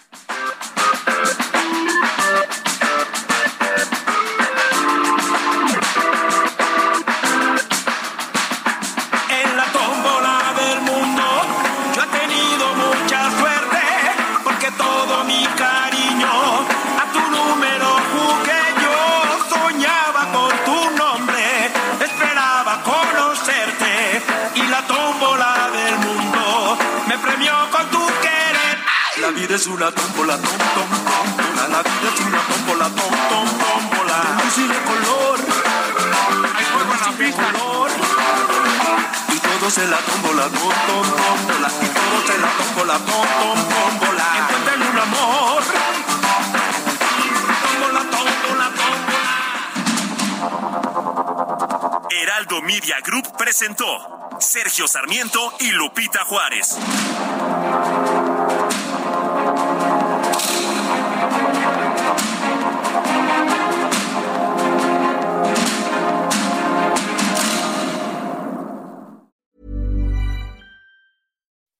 When you make decisions for your company, you look for the no-brainers. If you have a lot of mailing to do, stamps.com is the ultimate no-brainer. Use the stamps.com mobile app to mail everything you need to keep your business running with up to 89% off USPS and UPS. Make the same no-brainer decision as over 1 million other businesses with stamps.com. Use code program for a special offer. That's stamps.com, code program.